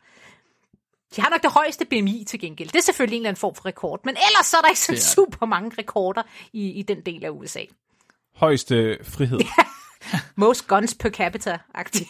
Oh, det ved jeg ikke, om de har. Høj, højst democracy. Præcis, frihed, ikke? Nå, Ja. da de skulle undersøge det her, så, fik det, så var der nogen, der fik en lille portion penge til at lave noget weird. Og det, de valgte, var at sige, nu finder vi lokale, altså vi går ned i de, altså, de lokale stamsteder og siger, "Lad- hvem må vi, der har tid til at lege med os midt på dagen? Surprise, det er ikke folk, der sådan har en stor karriere inde i byen. Mm. Øh, men det er også dem, der faktisk er hårdest ramt af livsstilssygdomme, for eksempel. Og også er størst chance for at blive påvirket, altså deres sundhed, af den lokal forurening, der var fra fabrikker, industri, trafik osv. Det er de mennesker, der har gjort livsstilssygdom til en livsstil. Ja, præcis. De tænker pomfritter 10 gange om dagen. Er du på kur, eller hvad? Nej. Nå, men, men de her mennesker, de øh, fik så lov til at lave nogle små teaterstykker i det, der hedder forumteatertraditionen. Og det er basically, hvor at man, man øh, giver dem et uløseligt problem. Eller man siger, hey, prøv lige at spille en scene fra jeres liv. Nu skal I høre, hvad der sker. Der er nogen, der har fået astma. Hvordan ser det ud hjemme hos jer? For der er jo heller ikke sådan noget sundhedsforsikring af den slags. Så de spillede små teaterstykker. Og mens de her lokale blev sat til det, og de er jo ikke skuespillere, så det har været rockkedeligt, billede af mig. ikke? Fuck, jeg, det der, det lyder virkelig som et, et, et afsnit af en mega fed tv-serie. Præcis. det, det kører bare op i hovedet på mig lige nu. Dem, der får dem til at spille det her, øh, jeg ved ikke, om det er moderat tvang eller hvad, det er også nogle kulturgeografer. Altså folk, der også arbejder med, med kvalitative metoder, med interview, og de vil gerne forstå meningen, og hvorfor gør du, som du gør. Men med i rummet er der også nogle, hedder det toksikologer på dansk, toxicologist. I guess. Ja. Altså folk, der studerer øh, gift, vil jeg til at sige, ikke? Ja. altså giftstoffer, mm. og hvordan de trænger ind i kroppen. Og så var der også læger til stede. Altså, hvis, og det var i tilfælde af, at teaterstykket det blev to overhånd, så var der lige en læge i, øh, Præcis. Er du læge? hvis livsstilssygdommene vandt over dem. Så når de her, de spiller små teaterstykker, så kommer der faktisk ting frem, mens de spiller deres, deres små mærkelige scener. Øh, og det betyder, at lægerne og toksikologerne, de kan både gå ind og bekræfte eller aflive myter. Altså nogen siger, du er astma? Det var fordi, der gik en kat over gaden i går. Så kan der ah, sådan en lille fagfælde bedømmer i hjørnet, der lige kan sådan sige, det, det var nok ikke det. Men omvendt, så oplevede de her læger og toksikologer, øh, at der faktisk var ret meget, de kunne bruge i deres forskning. Altså, når de pludselig, øh, når, når de her sagde, hey, prøv lige at spille en scene om, hvordan I har det, når I har været uden for at lege, det der sted, hvor man ikke må lege, fordi at øh, græsset er gennem, øh, hvad hedder det, øh, græsset, ja, græsset er selvlysende, præcis. Og eller gennemsigtigt, den er helt galt, du skal ikke lege på den mark.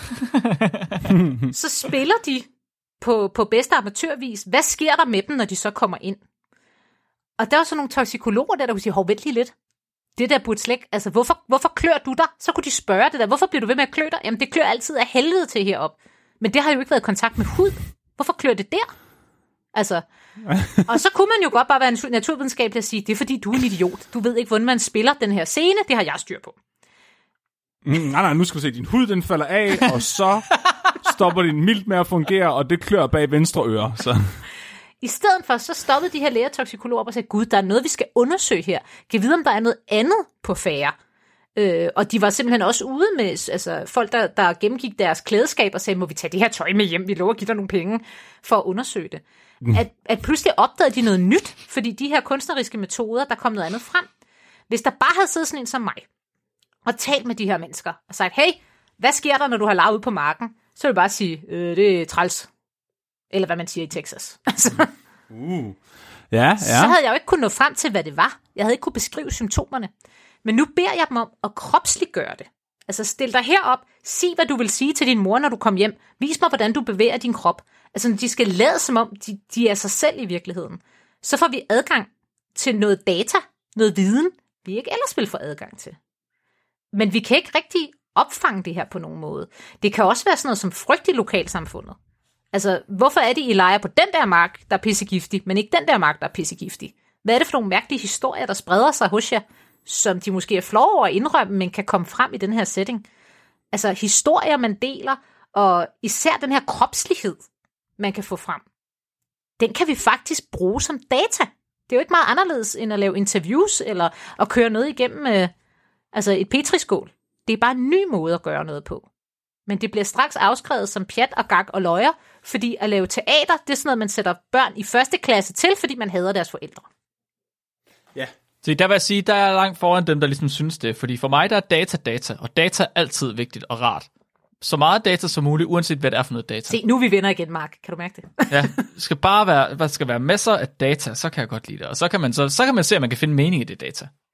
Men hvordan i alverden skulle, skulle jeg få lov til det? Altså, så skal jeg jo skrive til mit meget, meget fine tidsskrift. Ja. Så bad jeg nogle mennesker, jeg fandt på gaden, om at spille lidt teater, og nu ved jeg, at... Øh, altså, der er ikke respekt om de her metoder.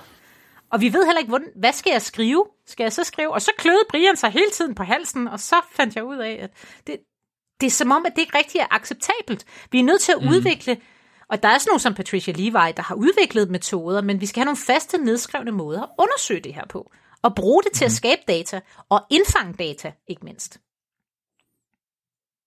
Så det er... Okay, ja, så, det, så jeg skal lige prøve at forstå det. Det skulle da så simpelt. Så for, så for eksempel for lægerne, der var det her værdifuldt, fordi de vil gerne være, de vil gerne forstå problemer i folkesundheden, som følge af, at der for eksempel kunne være forurening i området. Men de kan ikke finde ud af, hvor problemerne er, fordi de kan ikke se dem. Og så i stedet for at gå ud og spørge direkte, så får de folk til altså at opdage, altså folk ved ikke, hvad det er for nogle problemer, lærerne leder efter. Så når lærerne spørger efter dem, kan de ikke fortælle lærerne det, lærerne gerne vil høre. Men hvis de får lov til bare at freestyle, så lige pludselig så dukker det op på en måde, som ingen vil kunne have fundet ud af ved at spørge på en normal måde. Så er det en mulighed for at stille ikke ledende spørgsmål? Ja, altså man, man sætter et scenarie, for eksempel, nu er teater lige en af de metoder, jeg selv eksperimenterer med. Ja, ja, ja. Men ja. så sætter man et scenarie, og jeg har jo ikke, altså det er jo ikke ligesom, hvis jeg underviser, så skal, så skal de studerende helst have en eller anden sådan, og nu har vi lært børn, at man ikke skal sutte på det selvlysende græs. Eller, ja. der, den er helt åben. Vi ved bare, at det her er et problem. Spil en scene.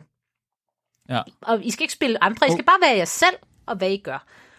Og det, som folk gør på scenen, det er så en af teorierne bag. Det, de tager fat i, er jo noget, der har gjort indtryk på dem. Der vil være tusind ting, de gør i deres hverdag. Hvis nu jeg bare puttede GoPro på alle, og så fik jeg en AI til at analysere lortet, mm-hmm. så vil jeg ikke få den der sammenkogning. Altså, hvad er det, der gør indtryk på folk? Hvad er det, de mærker bagefter? Hvad, hvad bliver en del af deres liv? Hvad er der, hvor de sådan, det er det her, det gør ved mig? Oh, den anden frekvens. Ej, det var smukt sagt. Jeg siger mange smukke ting generelt. Men det kræver jo, altså, at, at for eksempel toksikologer og læger, de er villige til at oversætte fordi man kan jo ikke bare gå hjem og skrive til Nature. Det er fordi Brian kløede sig rigtig meget på halsen. Så det vil jeg godt bede om et H-indeks på 100 for, tak.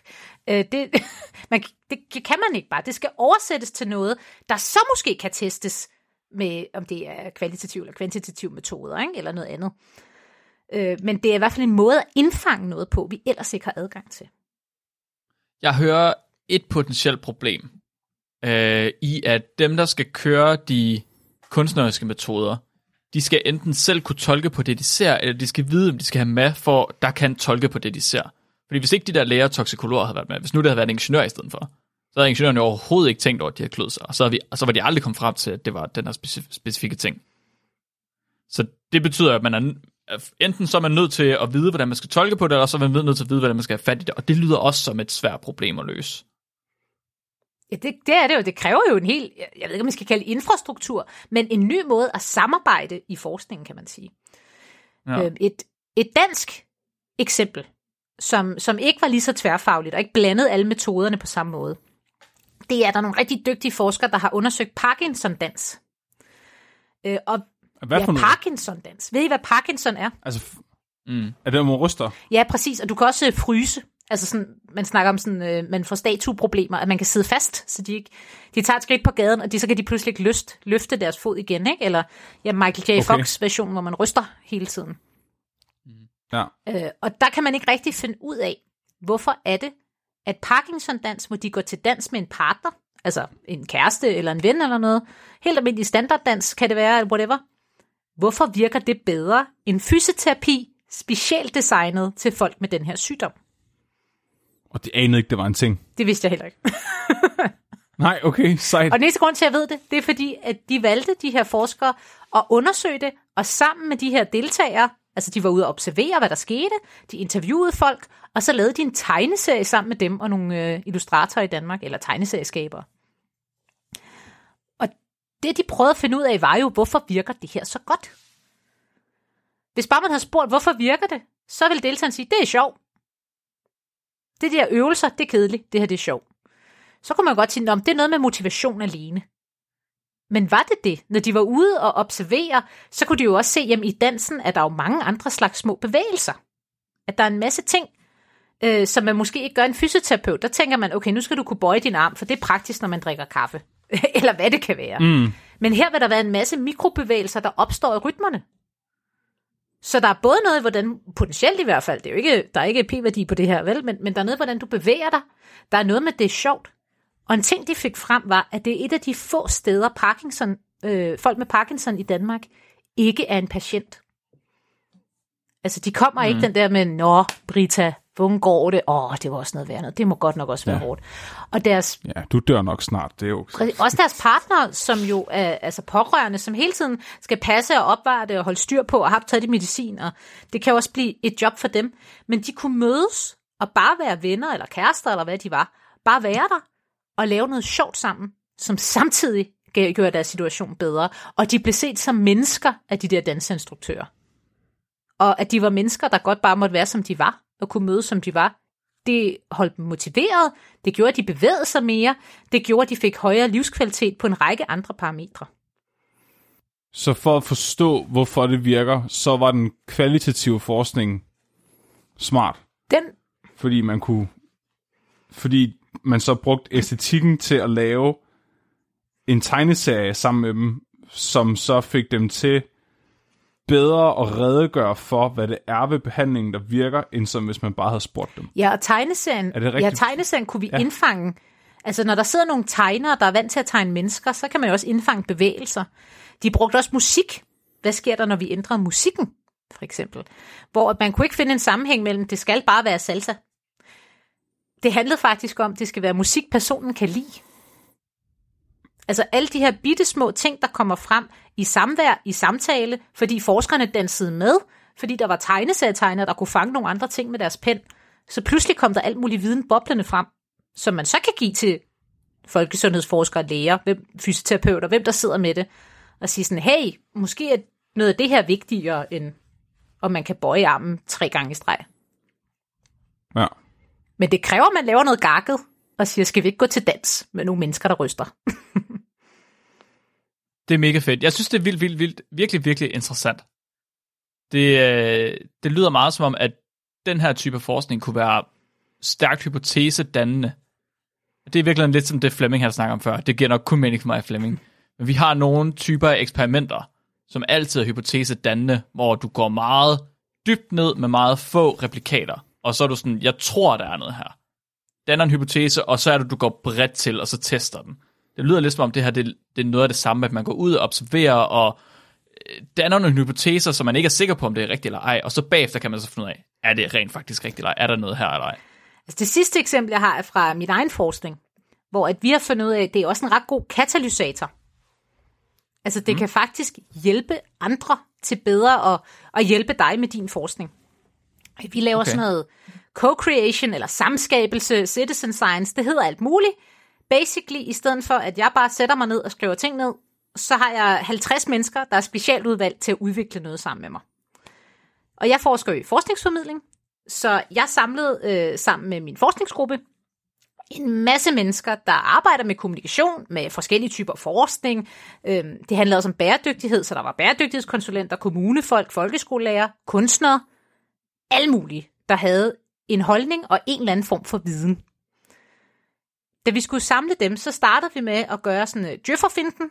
Jeg er også konsulent jo. Så vi samlede dem, og vi sagde, nu skal I lave nogle post-its, hvor I skriver ned, hvad I godt kunne tænke jer at vide, og hvad skal vi arbejde med i det her projekt, og hvad for nogle spørgsmål og svar har I på hånd. Du, du, du. Det blev meget sådan en til en. Altså når jeg spurgte dem, det kunne være det, så skrev alle det ned. Altså det kunne handle om, hvorvidt man skulle lave øh, et bestemt format, om det skal være podcast eller blogposts. Så skrev alle det ned. altså fuldstændig øh, blottet fra eget initiativ. Vi har nogle af de klogeste hoveder i Danmark inden for det her felt. Sådan, hun sagde blog, det skriver jeg. Det kunne også være, at jeg kan ikke lide blogs, men ikke noget alternativ. det lyder lidt boomeragtigt. det var meget tværgenerationelt, eller hvad man kan sige. Nå, til den ja. workshop sad der en kunstner, og hun tegnede nogle af de ting, vi snakkede om. Og blandt andet så snakkede vi forskere, det var på engelsk, ikke? vi snakker om map the field. Altså vi skal mappe, vi skal ligesom øh, sætte op, hvad er det, der findes i forvejen, så vi kan agere ud fra det. Altså hvad, hvad i verden gør folk nu, og hvor er det, der er nogle problemer. Det vil vi gerne have skrevet en lejlig liste om. Men hun hørte som kunstner, det er jo et kort. Så hun tegnede sådan et Game of Thrones kort-agtigt, hvis I tænker den der stil. Og så skrev ja. hun ind, okay, jamen jeg kan, jeg kan høre, at der er noget herover, det er teorilandet, og så er der praktikerlandet. Og de er ikke forbundet af nogen broer, de snakker overhovedet ikke med hinanden. så her er der sådan en lille ø, der, der drifter lidt uden for praksis. De er heller ikke helt forbundet. Det, det er der, man laver politik. Øhm, det er sådan en lille smule goldt. Der sker ikke så meget der, kan jeg forstå. Altså, så, så tegnede hun de her ting, vi havde snakket om, og gjorde dem fysiske på et kort. Og vi tænkte sådan som forskere, gud, er det det, vi sidder og siger? vi, vi kunne genkende det, men vi havde jo aldrig tænkt på det sådan. Og så gav Nej. vi de kort til folk. Næste gang vi mødtes, sagde vi, okay, nu får I det største big ass print, man kan købe nede i Vesterkopi. Ligger på bordene, og så helt kedeligt var vi sådan, så kan I jo tegne, hvad der mangler, eller hvis der skal noget på. Og de her deltagere, de tænkte bare, fuck this shit. Og de klippede, og de foldede, og de øh, sådan, har I ikke noget modellervoks? Og vi sådan, nej, jeg har ikke noget modellervoks. okay, what? jeg kan stadig ikke lide blogs, men jeg kan fandme godt lide det her kort. Og de, de stillede helt andre spørgsmål, sagde, men er det ikke mere en økologi bæredygtighedsformidling, end det egentlig er et landmasse? Og sådan, det ved slet ikke, hvad du siger til mig lige nu. altså, det... Vi har lige lavet et arrangeret ægteskab imellem politik og øh, teori ja, og, og folk, der sådan foldet, du ved, sådan, det er simpelthen ikke rigtigt, at teori og praksis ikke hænger sammen, så nu folder jeg bare det lort. Se, så, nu rører de, så make them kiss. De gjorde alt muligt, og havde alle mulige andre metaforer og ting, de, de satte på og lavede om i. Og vi fik jo en helt anden type viden, hvor første gang, sådan, bare det, jeg kom til at sige, det kunne være noget med podcast eller blogs, så har jeg skabt et anker, de alle sammen reagerer på. Og når jeg giver dem det her kort, det er så, altså det er en katalysator for nogle helt andre tankegange, nogle helt andre diskussioner, som vi aldrig havde fået ud af dem, for jeg ved slet ikke, hvad jeg skulle have spurgt dem om. Så det, at du giver dem noget kunst, som de selv kan fortolke, kunst, eller noget kreativt og æstetik, som de selv kan fortolke, det gør, at dit spørgsmål er meget mere åbent, end hvis du stiller dig op og siger nogle ting. I virkeligheden, og shout out til Sofie Dam, vores illustrator her, Sofie Dam, hun er jo vores medforsker nu. Hun har ikke illustreret noget, vi har sagt, gå hjem og tegn det her. Hun har været til stede og lyttet, og så bruger hun sine skills, sine kompetencer til at oversætte til noget. Okay. Altså, hun har jo lavet det der kort, og det er det kort, Ja. der gør, at vi kan komme videre med vores forskning. Giver det mening? Fordi I havde ikke selv fundet Jeg på har fandme kortet. aldrig tegnet det kort. Med. Okay. Det er virkelig, virkelig, virkelig sejt. Det, det var i hvert fald noget af det, hvor jeg tænkte, okay, det var faktisk der efter de der tre år, jeg tænkte, måske har de ret. Altså det her, Ja. ja. hvor, hvorfor virker det? Så øh, det er der, jeg er nu, og nu har jeg altså fået penge af Novo til i tre og et halvt år at finde ud af, hvorfor fuck virker det her. Hey, du gjorde det. Du fik penge Sådan. til det. Jeg aner ikke, hvorfor det virker, men det kan et eller andet. Og hold op, hvor jeg synes, det er spændende. Det er mega Så nu spændende. spørger altså, jeg, fra vi startede ja. fra en time og kvarter siden, hvad, Mhm. mm-hmm. hvad tænker I om kunstneriske metoder, æstetisk fold og gakkerløjer i øh, videnskaben? Jeg vil sige, jeg ved godt, Flemming han plejer at sige, at jeg er den mest forstokket af os to, når det kommer til sådan noget her. Men jeg tror i virkeligheden, det er omvendt. Jeg tror faktisk, jeg er den, der er mest åben over for nye metoder, over for at få udvidet sin horisonter rent videnskabeligt. Jeg synes, det er det fedeste i Du siger manden, der spiser rå løg til morgenmad. Det er min morgenmad, det er ikke min forskning. Du... Det er privat Okay. forskning. Du er bare en simpel ja. kind of guy, Mark. Du siger data, og du bliver glad. Altså, Ja. Nej, men jeg synes, jeg synes, det er sindssygt sådan. Jeg elsker det. Jeg elsker, når man kan blande forskellige måder at lave videnskab på.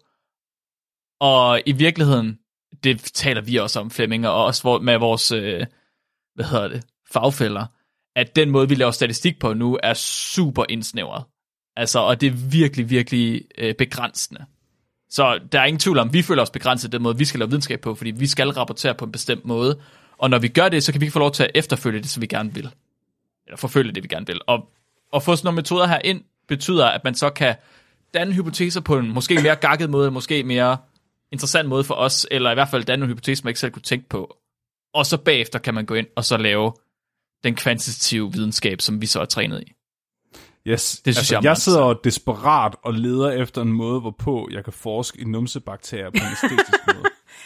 Jeg prøver virkelig sådan at oversætte det op i mit hoved. Okay, Altså, okay. numsebakterierne kan jo ikke sige noget. Kan du huske, Flemming? Kan du huske fisseprint? Ja. Hvad? Fissetryk. har I også Har været du på? Femø? De havde dem, i- jeg, havde, jeg så dem i, øh, til en feministmuseum øh, museum i Aarhus en gang. Okay, Altså, hvor man putter mal, ligesom kartofler, ja, bortset ja, fra det. Ja. ja, lige præcis, med Mathias ja. Du skal gøre det med numsehuller, og så er du nødt til, så, så må du se, hvad der kommer ud af det, om der er et eller andet interessant med mikrobiomet baseret på det. Mm. Jeg tænkte også på, at man kunne tage, man kunne tage en kunstner med i lab, og så når, når vi strøvede på agarplader og sådan noget, så kunne man måske lave sådan en... Altså se, hvordan de ville lave en agarplade, eller hvordan de ville plade ud. Så kan det være, at vi, vi kunne få... Vi kunne dyrke de 99% af bakterierne, vi ikke kan få På fat i. Medicinsk Ja, Museum, altså Medicinsk Museum i København lige nu, har de Mhm. mm-hmm. en udstilling om tarmbakterier. Måske ikke helt numsebakterier, men tarmbakterier, der er altså kunstbaseret forskning. Art What? Science kalder man det. Altså kunst, kunst og forskning Fedt. mødes. Så det kan du faktisk komme ind og se, hvis du øh, kommer på besøg. Det er du nødt til. Hvorfor er jeg ikke blevet inviteret til det? Nu bliver jeg lige... Det er også derinde, de har øh, døde babyer i glas, Flemming. Yes. Og det er, der, det. Det- er derinde, de har, Ja. øh, hvad hedder det, de har den der øh, voksfigur af ham, der, der, der blev skudt i maven. Vi havde det der afsnit, kan du huske det? Uh. Ja, den er derinde. Ja, han står netop i den udstilling, jeg altså med, med, Ja. med tarm. Og det er en udstilling, hvor nogle af de der værker, hvad vi kan kalde det udstillingsobjekter, er sådan ren videnskab. Altså for eksempel ham der, øh, hvor der står hele historien, du ved. Han havde fået det her, øh, hvad hedder sådan, fis, fistom, jeg kan ikke huske det. Fistula. Fistula. Øh, og så står der jo hele historien, som I også så fint har forklaret i podcast, men man kunne putte ting ind i, øh, i en lille snor, og så kunne man hive ud, og så kunne man se, jamen, kan vide, hvor meget koteletten der er nu er tilbage. Og det, det er jo sådan en videnskabelig forklaring, kan man sige. Men der er også ting, som for eksempel en kunstner, der har taget øh, prøver af forskellige typer celler af kroppen, og så sat det sammen til en, altså, hvor hun kalder det mennesket eller noget den dur. Og så alle de forskellige, altså, hvordan de her forskellige celler ser ud, når de gror i, øh, i petriskål, eller hvordan de ser ud i, i øh, hvad hedder sådan noget, scanninger og den slags. Det har hun sat sammen til sådan mm. en stor blob, som jo så er os. Åh, oh, det er fedt. Oh, shit, man. Det, det er sådan en, hvor Det er, det er renaissanceforskerne, der er ved at vende tilbage nu, jeg kan, der også kan være kreative. Altså jeg kan i hvert fald sige, inden for forskningsformidling, der er det her altså ved at blive ret stort. Det fandtes stort set ikke for fem år siden, men pludselig er det noget, der springer frem, for man kan også se, det giver noget andet. Både for de mennesker, der skal ind og se det, altså hvis man går på museum som museeren, men noget i min gruppe kigger på, det er, kan vide, hvad det giver forskningen. Hvis vi bruger det her som forskningsformidling, så har vi altid i, i formidlingen sagt, hvordan kan vi få den dumme pøbel til at forstå den svære, svære forskning. Men hvad nu, hvis vi laver forskningsformidling, forskerne får noget ud af? Altså, så det ikke bare var noget, vi gjorde, fordi vi ikke havde mm. et liv, eller vi godt kan lide, når folk klapper, eller andre ting, jeg går op i. så man ikke behøver at, at føle, at, at, øh, at det er selvmord for en sjæl at gå på universitetet. Eller bare så vi også får hjælp. Altså, vi har jo virkelig brug for den forskning og den viden, der findes på universiteterne. Den skal der ud at leve. Det er da den, der kan være med til at gøre vores samfund endnu bedre. Vi har bare måske også brug for som forskere for noget ud af det. Altså, det står i universitetsloven nu, kan jeg fortælle jer. Hvis du er ansat på universitet, skal du formidle din forskning. Samtlige kontrakter for forskningspersonale i Danmark er der 0 timer allokeret til forskningsformidling. Ej, hvor det Jeg tror, at nogen har specielt, sådan noget Anja Andersen, øh, hvis I kender hende astrofysiker. Hun har vist en speciel ja. kontrakt. Nå, håndboldtræneren. ja, ja, Nej, ikke hende Flemming. men ellers så er det noget, det forventes af os, vi gør, men det giver os intet i vores karriere eller i vores forskning. Nej, Kunne det måske komme til det? det kunne være rigtig rart, fordi konferencer lige nu, folk de synes altid, at konferencer er det fedeste, men det er fordi, at de er kommet til et land, de kan være i før. Konferencer er fucking forfærdelige. Hold kæft, hvor er de kedelige. Det er virkelig dyr mad. Hold kæft, hvor er forskere dårligt til at formidle. Det er Ej, helt vi vildt. skal komme til lugter de forskningsformidlingskonferencerne. Kom over til os. Det vil vi gerne. Ja, inviter os. Vi vil gerne, jeg vil gerne med. Det kunne faktisk være interessant. Til, til det mikrobiologiske, der går alle og kigger ned på deres sko. fra, for, fra forelæsningslokale til forelæsningslokale. Og det var også ret lusket, så lige at nævne din egen forskning her i, øh, i podcasten, så kan du trække det her fra i dine formidlingstimer. Hey! De der 0 timer. Sådan. Vi giver øh, tre, tre timers forberedelse også, øh, ja. Kan du trække fra. Så. Bare rolig, jeg sætter det her afsnit på pensum. Mit, øh, jeg har et formidlingskursus, der starter på mandag. Det er fint. Sådan. Det kan, du, det kan du roligt gøre. Jeg har lært rigtig meget i dag, så det tænker jeg også, at, at andre de kan. Ja, det ved jeg ikke. Nu kan det også være, at min bar den bare er, er super lav i forvejen. Så får vi også at se øh, på downloadsen af det her afsnit, hvor mange øh, der kommer ind på KU for, ja. For undervisningen.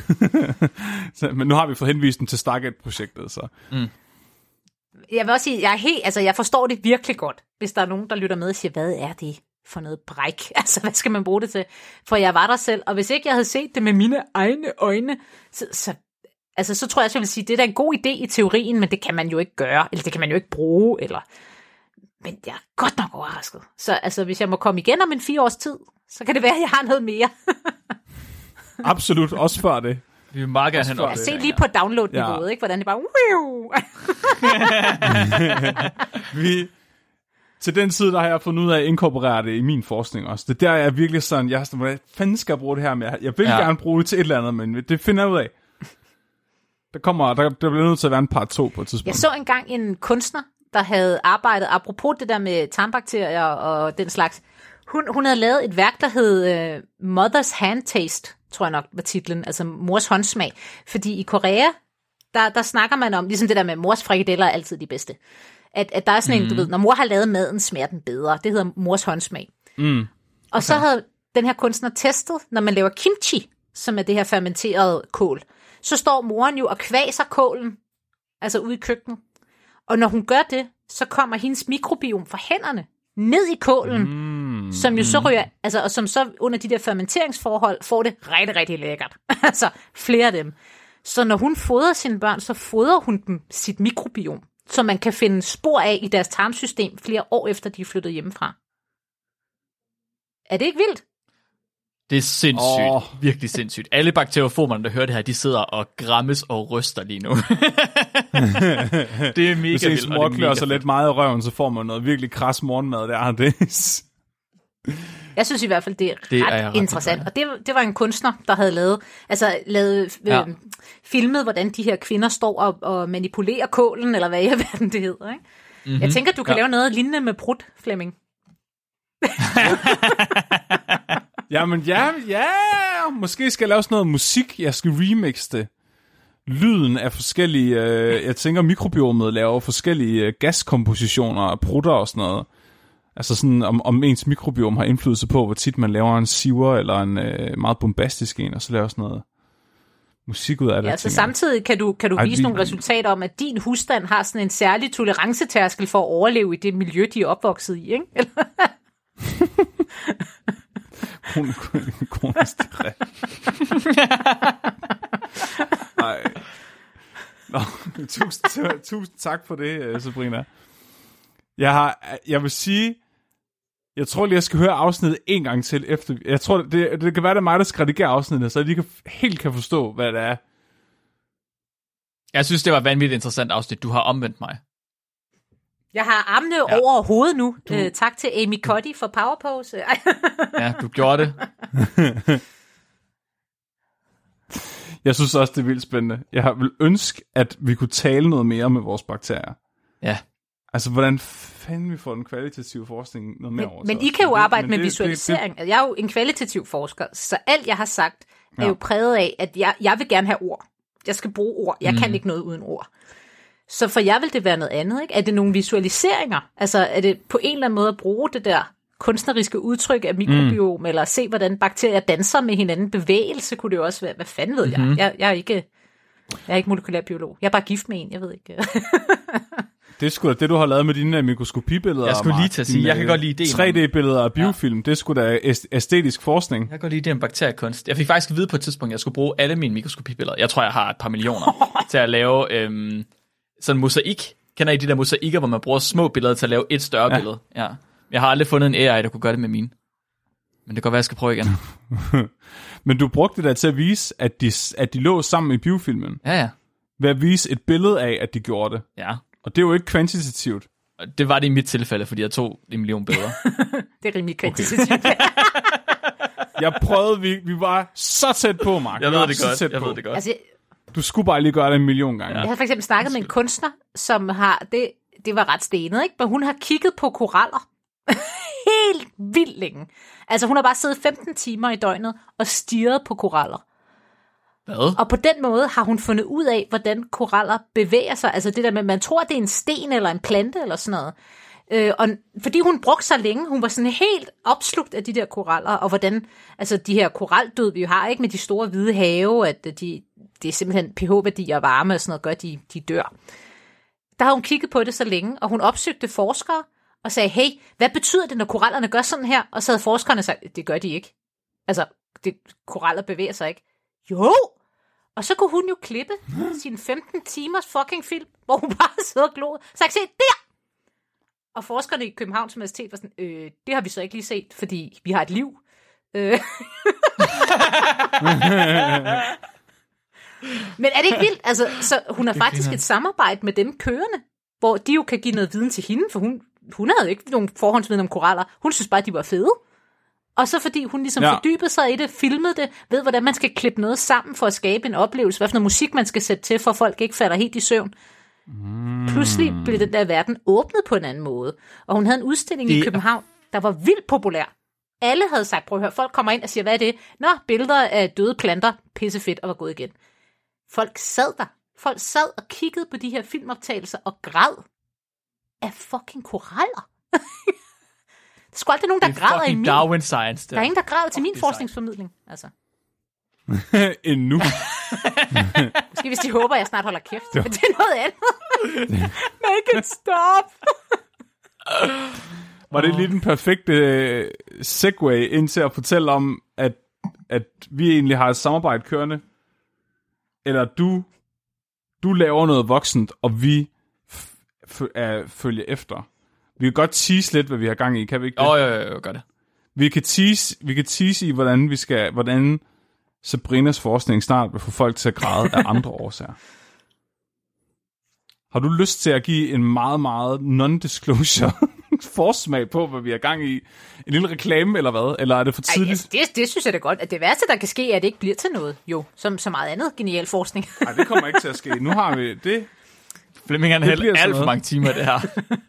Jeg ligger mig ned på gulvet og skriger, indtil det bliver sådan noget.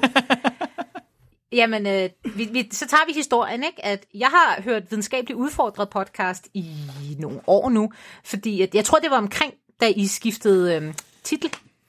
Måske mm. lidt efter, for mit første afsnit, jeg hørte, det var det med Santiago. Ja. Og der tænkte jeg jo sådan, hey, noget, et ny podcast med videnskab, den har jeg da ikke fundet før. Så hørte jeg den, så tænkte jeg, hvad fuck er det? Altså, hvem er de? Hvad laver de? Det må man ikke.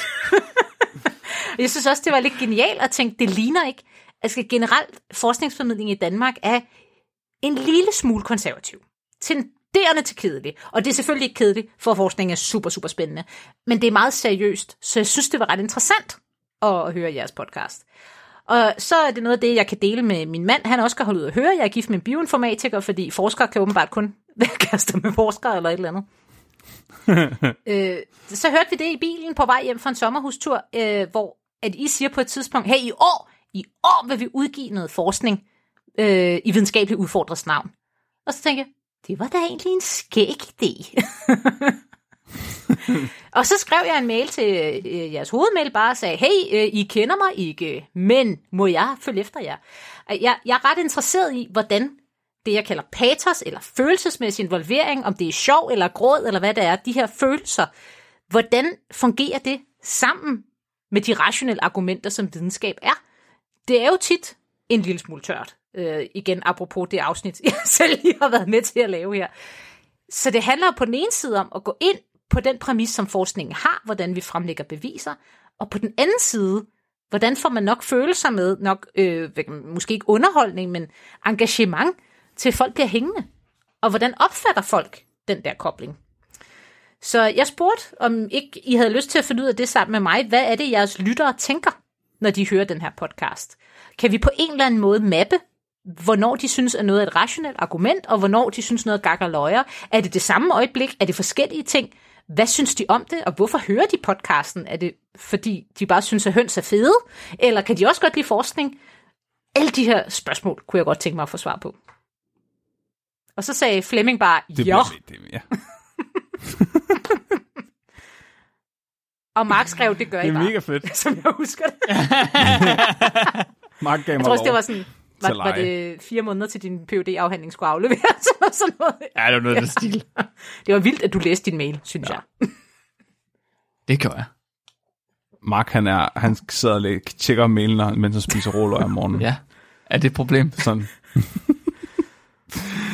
det er mega fedt, ja. Så, øh, men det bliver jo så en gang, ja, i starten af næste år, at de kommer til at høre mere om det her, tænker jeg. Det er forhåbentlig. Hvis man mindre er blevet nødt til at lægge mig ned på gulvet og skrige meget højt. Det skal, for noget af det, vi mangler, det er, jeg kan ikke finde et værktøj, hvor jeg kan mappe det her ud. Altså, jeg synes jo, tværfaglighed er fucking fedt, kan man måske fornemme efter det her afsnit. Så jeg kunne godt tænke mig både noget kvantitativt, det man også kalder et scatterblot, altså hvis I ser sådan en lydfil foran jer, ikke, som er sådan en streg med nogle blups på, kunne man på sådan en også markere med nogle små prikker, nogle små farver, hvornår folk oplevede sådan, okay, nu er det gak og løjer, eller okay, nu bliver det meget forskningsagtigt, eller det sker samtidig, bup. Kunne man få folk til at, at farvelægge sådan en, øh, sådan en lyttestreng der, på en eller anden måde, eller sådan en lydfil? Eventuelt bare med farveblyanter. Det bliver noget med noget modellervoks og noget gaffatape og... Øh, Og så vil jeg selvfølgelig gerne snakke med dem bagefter, når vi så ser, er folk enige, altså sende de samme lydbidder ud til ret mange mennesker, hvor mange vi nu kan få til at være med. Og så jeg kunne få lov at tale med folk online i nogle små grupper og sige, okay, hvorfor lytter I, og hvorfor har I sagt ja til at være med, og hvad kan I godt lide ved det, og hører I andre videnskabspodcasts? hvad er der Ja. galt med jer? Nå, ja. Hvor mange betonhøns har I investeret i? Øh, Hvor bias er I? Kan du lige skide den her kop? Nej, jeg skal ikke bruge den til noget. Jeg vil bare en se, om skala fra det. Nikolaj til Flemming, hvordan er din tarmflora så? Ej. Ja. Ej, vigtige ting. Så jeg kunne godt tænke mig, at, hvis vi kunne blande det her, men vi mangler ligesom det der lydfilsprogram, og der var det jo, at Discord kunne øh, levere. Ja, vi har øh, Johan med, som, øh, som sidder vores, øh, in, vores internal hackerman. Det er sådan set ham, der har fået den store opgave lige nu. Men han gør det Jeg godt. kommer bare med hypoteser og øh, tusind spørgsmål og forskningsdesign ting, men jeg aner ikke, hvordan vi skulle indsamle det der. Så nu må vi se, om Johan han er dagens mand i skysovs og laver en eller anden fed app eller en hjemmeside. Øh, Flemming og jeg har i hvert fald holdt møde med GDPR-udvalget på Jura. Ja. og, og de har sagt, at det må vi nok godt. Var det ikke det, du hørte dem sige? Sådan. Flemming? Jo, jo, jeg hørte, de sagde, at vi må gøre alt, hvad vi vil, og det havde, ikke, det havde ja! ingen det var det, jeg hørte. Dejligt. Det er en god fortolkning. Det kan jeg godt lide. Så det kan være en gang i starten af det nye år, jeg må, jeg må komme tilbage og tease for det, eller I selv kan gøre lidt reklame, så vi kan få nogle gode svar fra alle folk derude. Ej, jeg tænker at vi bliver nødt til at lave et, øh, et afsnit om studiet, når vi har lavet studiet i hvert fald. Eller lave et teaser-afsnit om, Det hvad er mega ske. fedt. Det bliver vi nødt til. Hvis du må for Mark selvfølgelig, Så- efter du har snakket. 100 procent. meget, meget gerne. I har opført jer alt for pænt i dag. Jeg er helt bare over. Ej, men nu kan vi tage et lytterspørgsmål, så kan vi lave om på det. Marie, hun spørger, hvorfor udvider en skumfidus sig så sindssygt meget, når man kommer den i mikroen? Det her det bliver klippet ud, ikke? Jo, jo, jo. Nej, nej. Tænkepausen er med. det er kunstpausen. Ja. Det er faktisk interessant. Det er interessant, fordi det er selvmodsigende. Fordi, hvorfor bliver noget større, når man kommer det i mikroen? Du har ret, Mark. Det giver ikke mening. Nogen har lavet... Måske det i virkeligheden, Mark, det er inde i ovnen. Ja. Det har den samme størrelse. Det er alt det uden for ovnen, der bliver mindre. Så det giver mening. Mikroovnen laver sig selv og resten af verden mindre, men skumfidusen virker større, fordi den er inde i mikroovnen, og dermed beskyttet mod mikrobølgerne. Hvorfor er jeg altid stadig sulten, når jeg så spiser rester fra mikroen? Det er fordi, at øh, du består stadig af det samme antal øh, atomer. Der er bare Oh. mindre plads imellem dem. Sker det hver gang, man bruger mikroen? Ja, Hvornår bliver man til et sort hul? Hvor mange gange skal man bruge mikroen, før man bliver til et sort hul? det, det er øh, tre gange om dagen i et halvt år. Uh, det er farligt. Jeg er alarmerende tæt på. det, ja. det er faktisk... Øh... Ej, det er ikke noget, du må ikke sige noget. Jeg skulle lige til at sige noget om dvæve, men så stoppede jeg faktisk mig selv. Åh, det er så flemmingagtigt. Men hvad så hvis... Okay, Så hvad så hvis man putter den samme skumfidus ind i mikroovnen flere gange? bliver den mere stor så? Den burde blive endnu større, hvis din teori den holder. Bliver den så stor, at den ikke kan være inde i mikroovnen mere? Det ved jeg ikke. Sabrina, hvor ofte bruger du mikroen? Jeg, jeg er et helt andet sted. Altså, jeg tænker bare, at det er bias, det hele. Jeg tror slet ikke på, at det er det, der sker. Ligesom Nå. med drengen og krudt i røven Nå. og sådan noget. Det er bare noget, du tror. Altså, vi har en prækognition om, at øh, de der skumfiduser bliver større end i mikronen. Men jeg vil godt lige Wow. se noget evidens for det først. Fordi jeg tror måske bare, at det er oplevelsen af virkeligheden, der flimrer. Wow! Nu skal du ikke kritisere min stol her. Min Nu skal du er bare sætte dig på den stol. Og så... Men bliver skumfidusen faktisk større? Marie, har du overhovedet spurgt om noget? Jeg er mere er interesseret i, hvorfor spørger Marie om skumfiduser? Er det fordi Marie ikke måtte få skumfiduser som barn? Kan vi... var en ond, ond psykolog, der lagde den og sagde, vente, vente. ja. Kan vi få Marie til at lave et maleri af en skumfidus, og så udlede, hvordan hun, altså hvad for nogle farver hun bruger til skumfidusen, om hun har... Jamen, jeg kan godt se. Hvis nu hun danser skumfidus før og efter mikroovns indsætning, mm. så tænker jeg ud fra den interpretive dans, at så vil vi bedre kunne forstå problemet. Tænker I ikke det? Ja, Jo, og, det, jeg og der kunne man jo så se, at hun lavede Power Woman, inden den kom ind i, selvom den er en større pose end den mindre, som skumfidusen burde have bagefter. Betyder det så, at skumfidusen er stærkere inden? Jeg tror, at skumfidusen er blind, men den laver stadig Power Woman Den lige bagefter. har været en tur i mikroovnen. Ja, Få en lille pep talk. ja. ja. You can do it! Ja. Woo! Så, Så hvad var svaret på spørgsmålet? Det, Vi- det var Øh, ikke, der er ikke ikke noget med noget- dværge, i hvert fald, Flemming. Nej. Nej, ikke noget med dværge, Marie. Nu må du lige tage dig sammen. De skal bare have en tur i mikroen. I må, I må ikke putte jeres dværge i mikroen.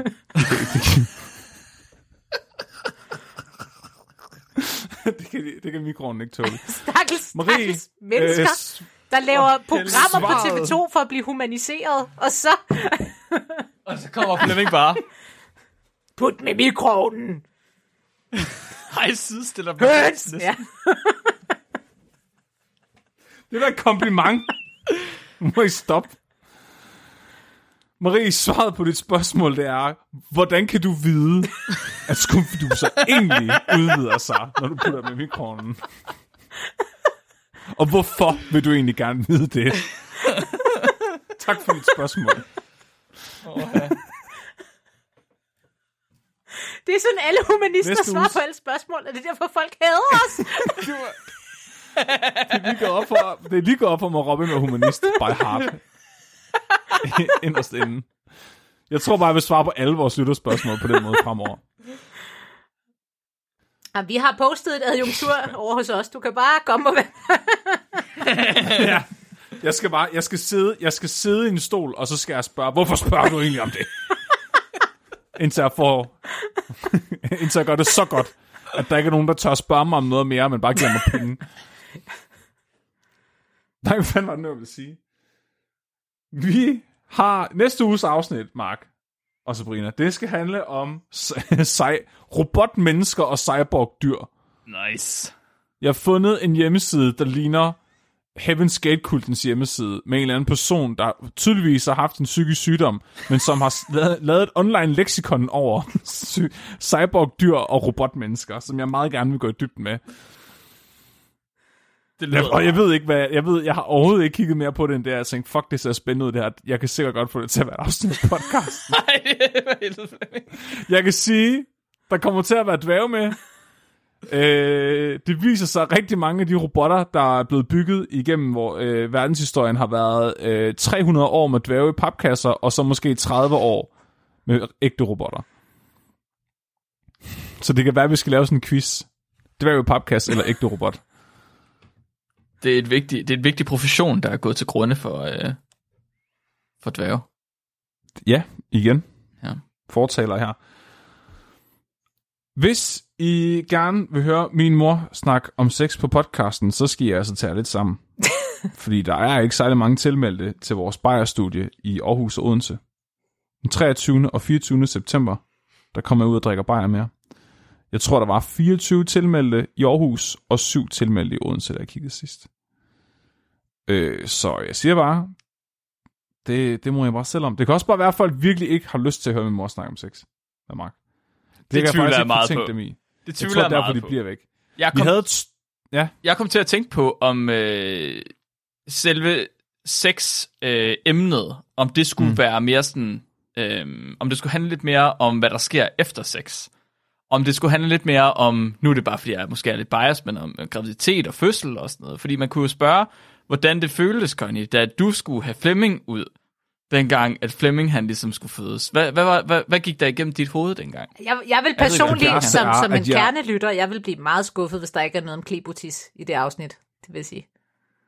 Okay, Nå, men så, må jeg hellere, så må jeg være tværfaglig og blande de to ting. Ja. Det er mest fordi, jeg forestiller mig øh, Flemmings ansigt, mens hans mor siger ordet klitoris. Ja, det kunne være virkelig rart. Det, det drømmer jeg om.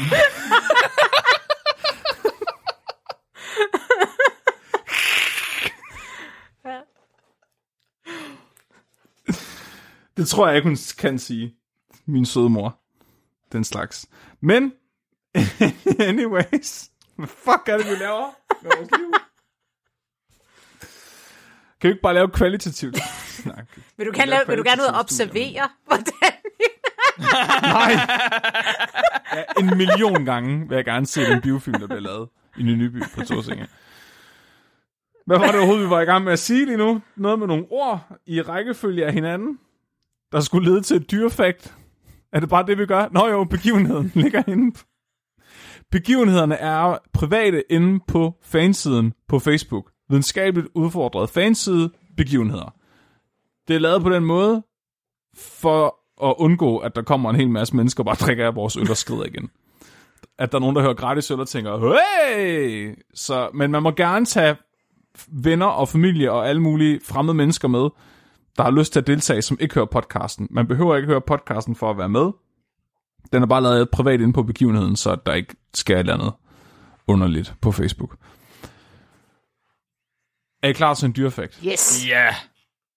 Deadly skriver, der er omkring 50.000 æderkopper per halve hektar i naturområder, og fugleæderkopper kan overleve to år uden mad. Det er, for, det er for meget og for lang tid. Det er jo, jeg har 2,5 hektar. Har jeg... Har jeg 250.000 æderkopper? Så skal de godt nok være små, Mark. Ja, det tror jeg også. Måske er det mikroskopiske æderkopper. Det kan jeg bedre, det kan jeg bedre være med til. Jeg har aldrig, Det kan godt være aldrig med. været så Men- glad for at bo i et lille bitte skueske i København, som jeg er i dette Ja, øjeblik. nej. Nej, det kan jeg måske godt forstå. Der er ikke mange hektar i sådan en. Jeg skulle bare lige til at sige, at kan vide, om tallene ikke er sammenlignelige med sådan nogle boligområder, altså inde i København. Er der ikke bare sygt mange æderkopper der inde i Der husene? kan ikke leve noget her. Nej. Nej, Okay. okay. Sterilt. Ja. Jamen, øh, tusind tak for i dag. Tak fordi du gad være med, Sabrina. Det var virkelig, virkelig et frisk pust med en person, der kunne finde ud af at formidle videnskab. I modsætning til vores normale Ja, prøv lige at høre afsnittet igen, før du udtaler om det, vil jeg sige. Det er bare din bias. Jeg er Flemming, Mit navn er Mark. og du hedder Sabrina. Og I er blevet videnskabeligt udfordret. Husk at være dum.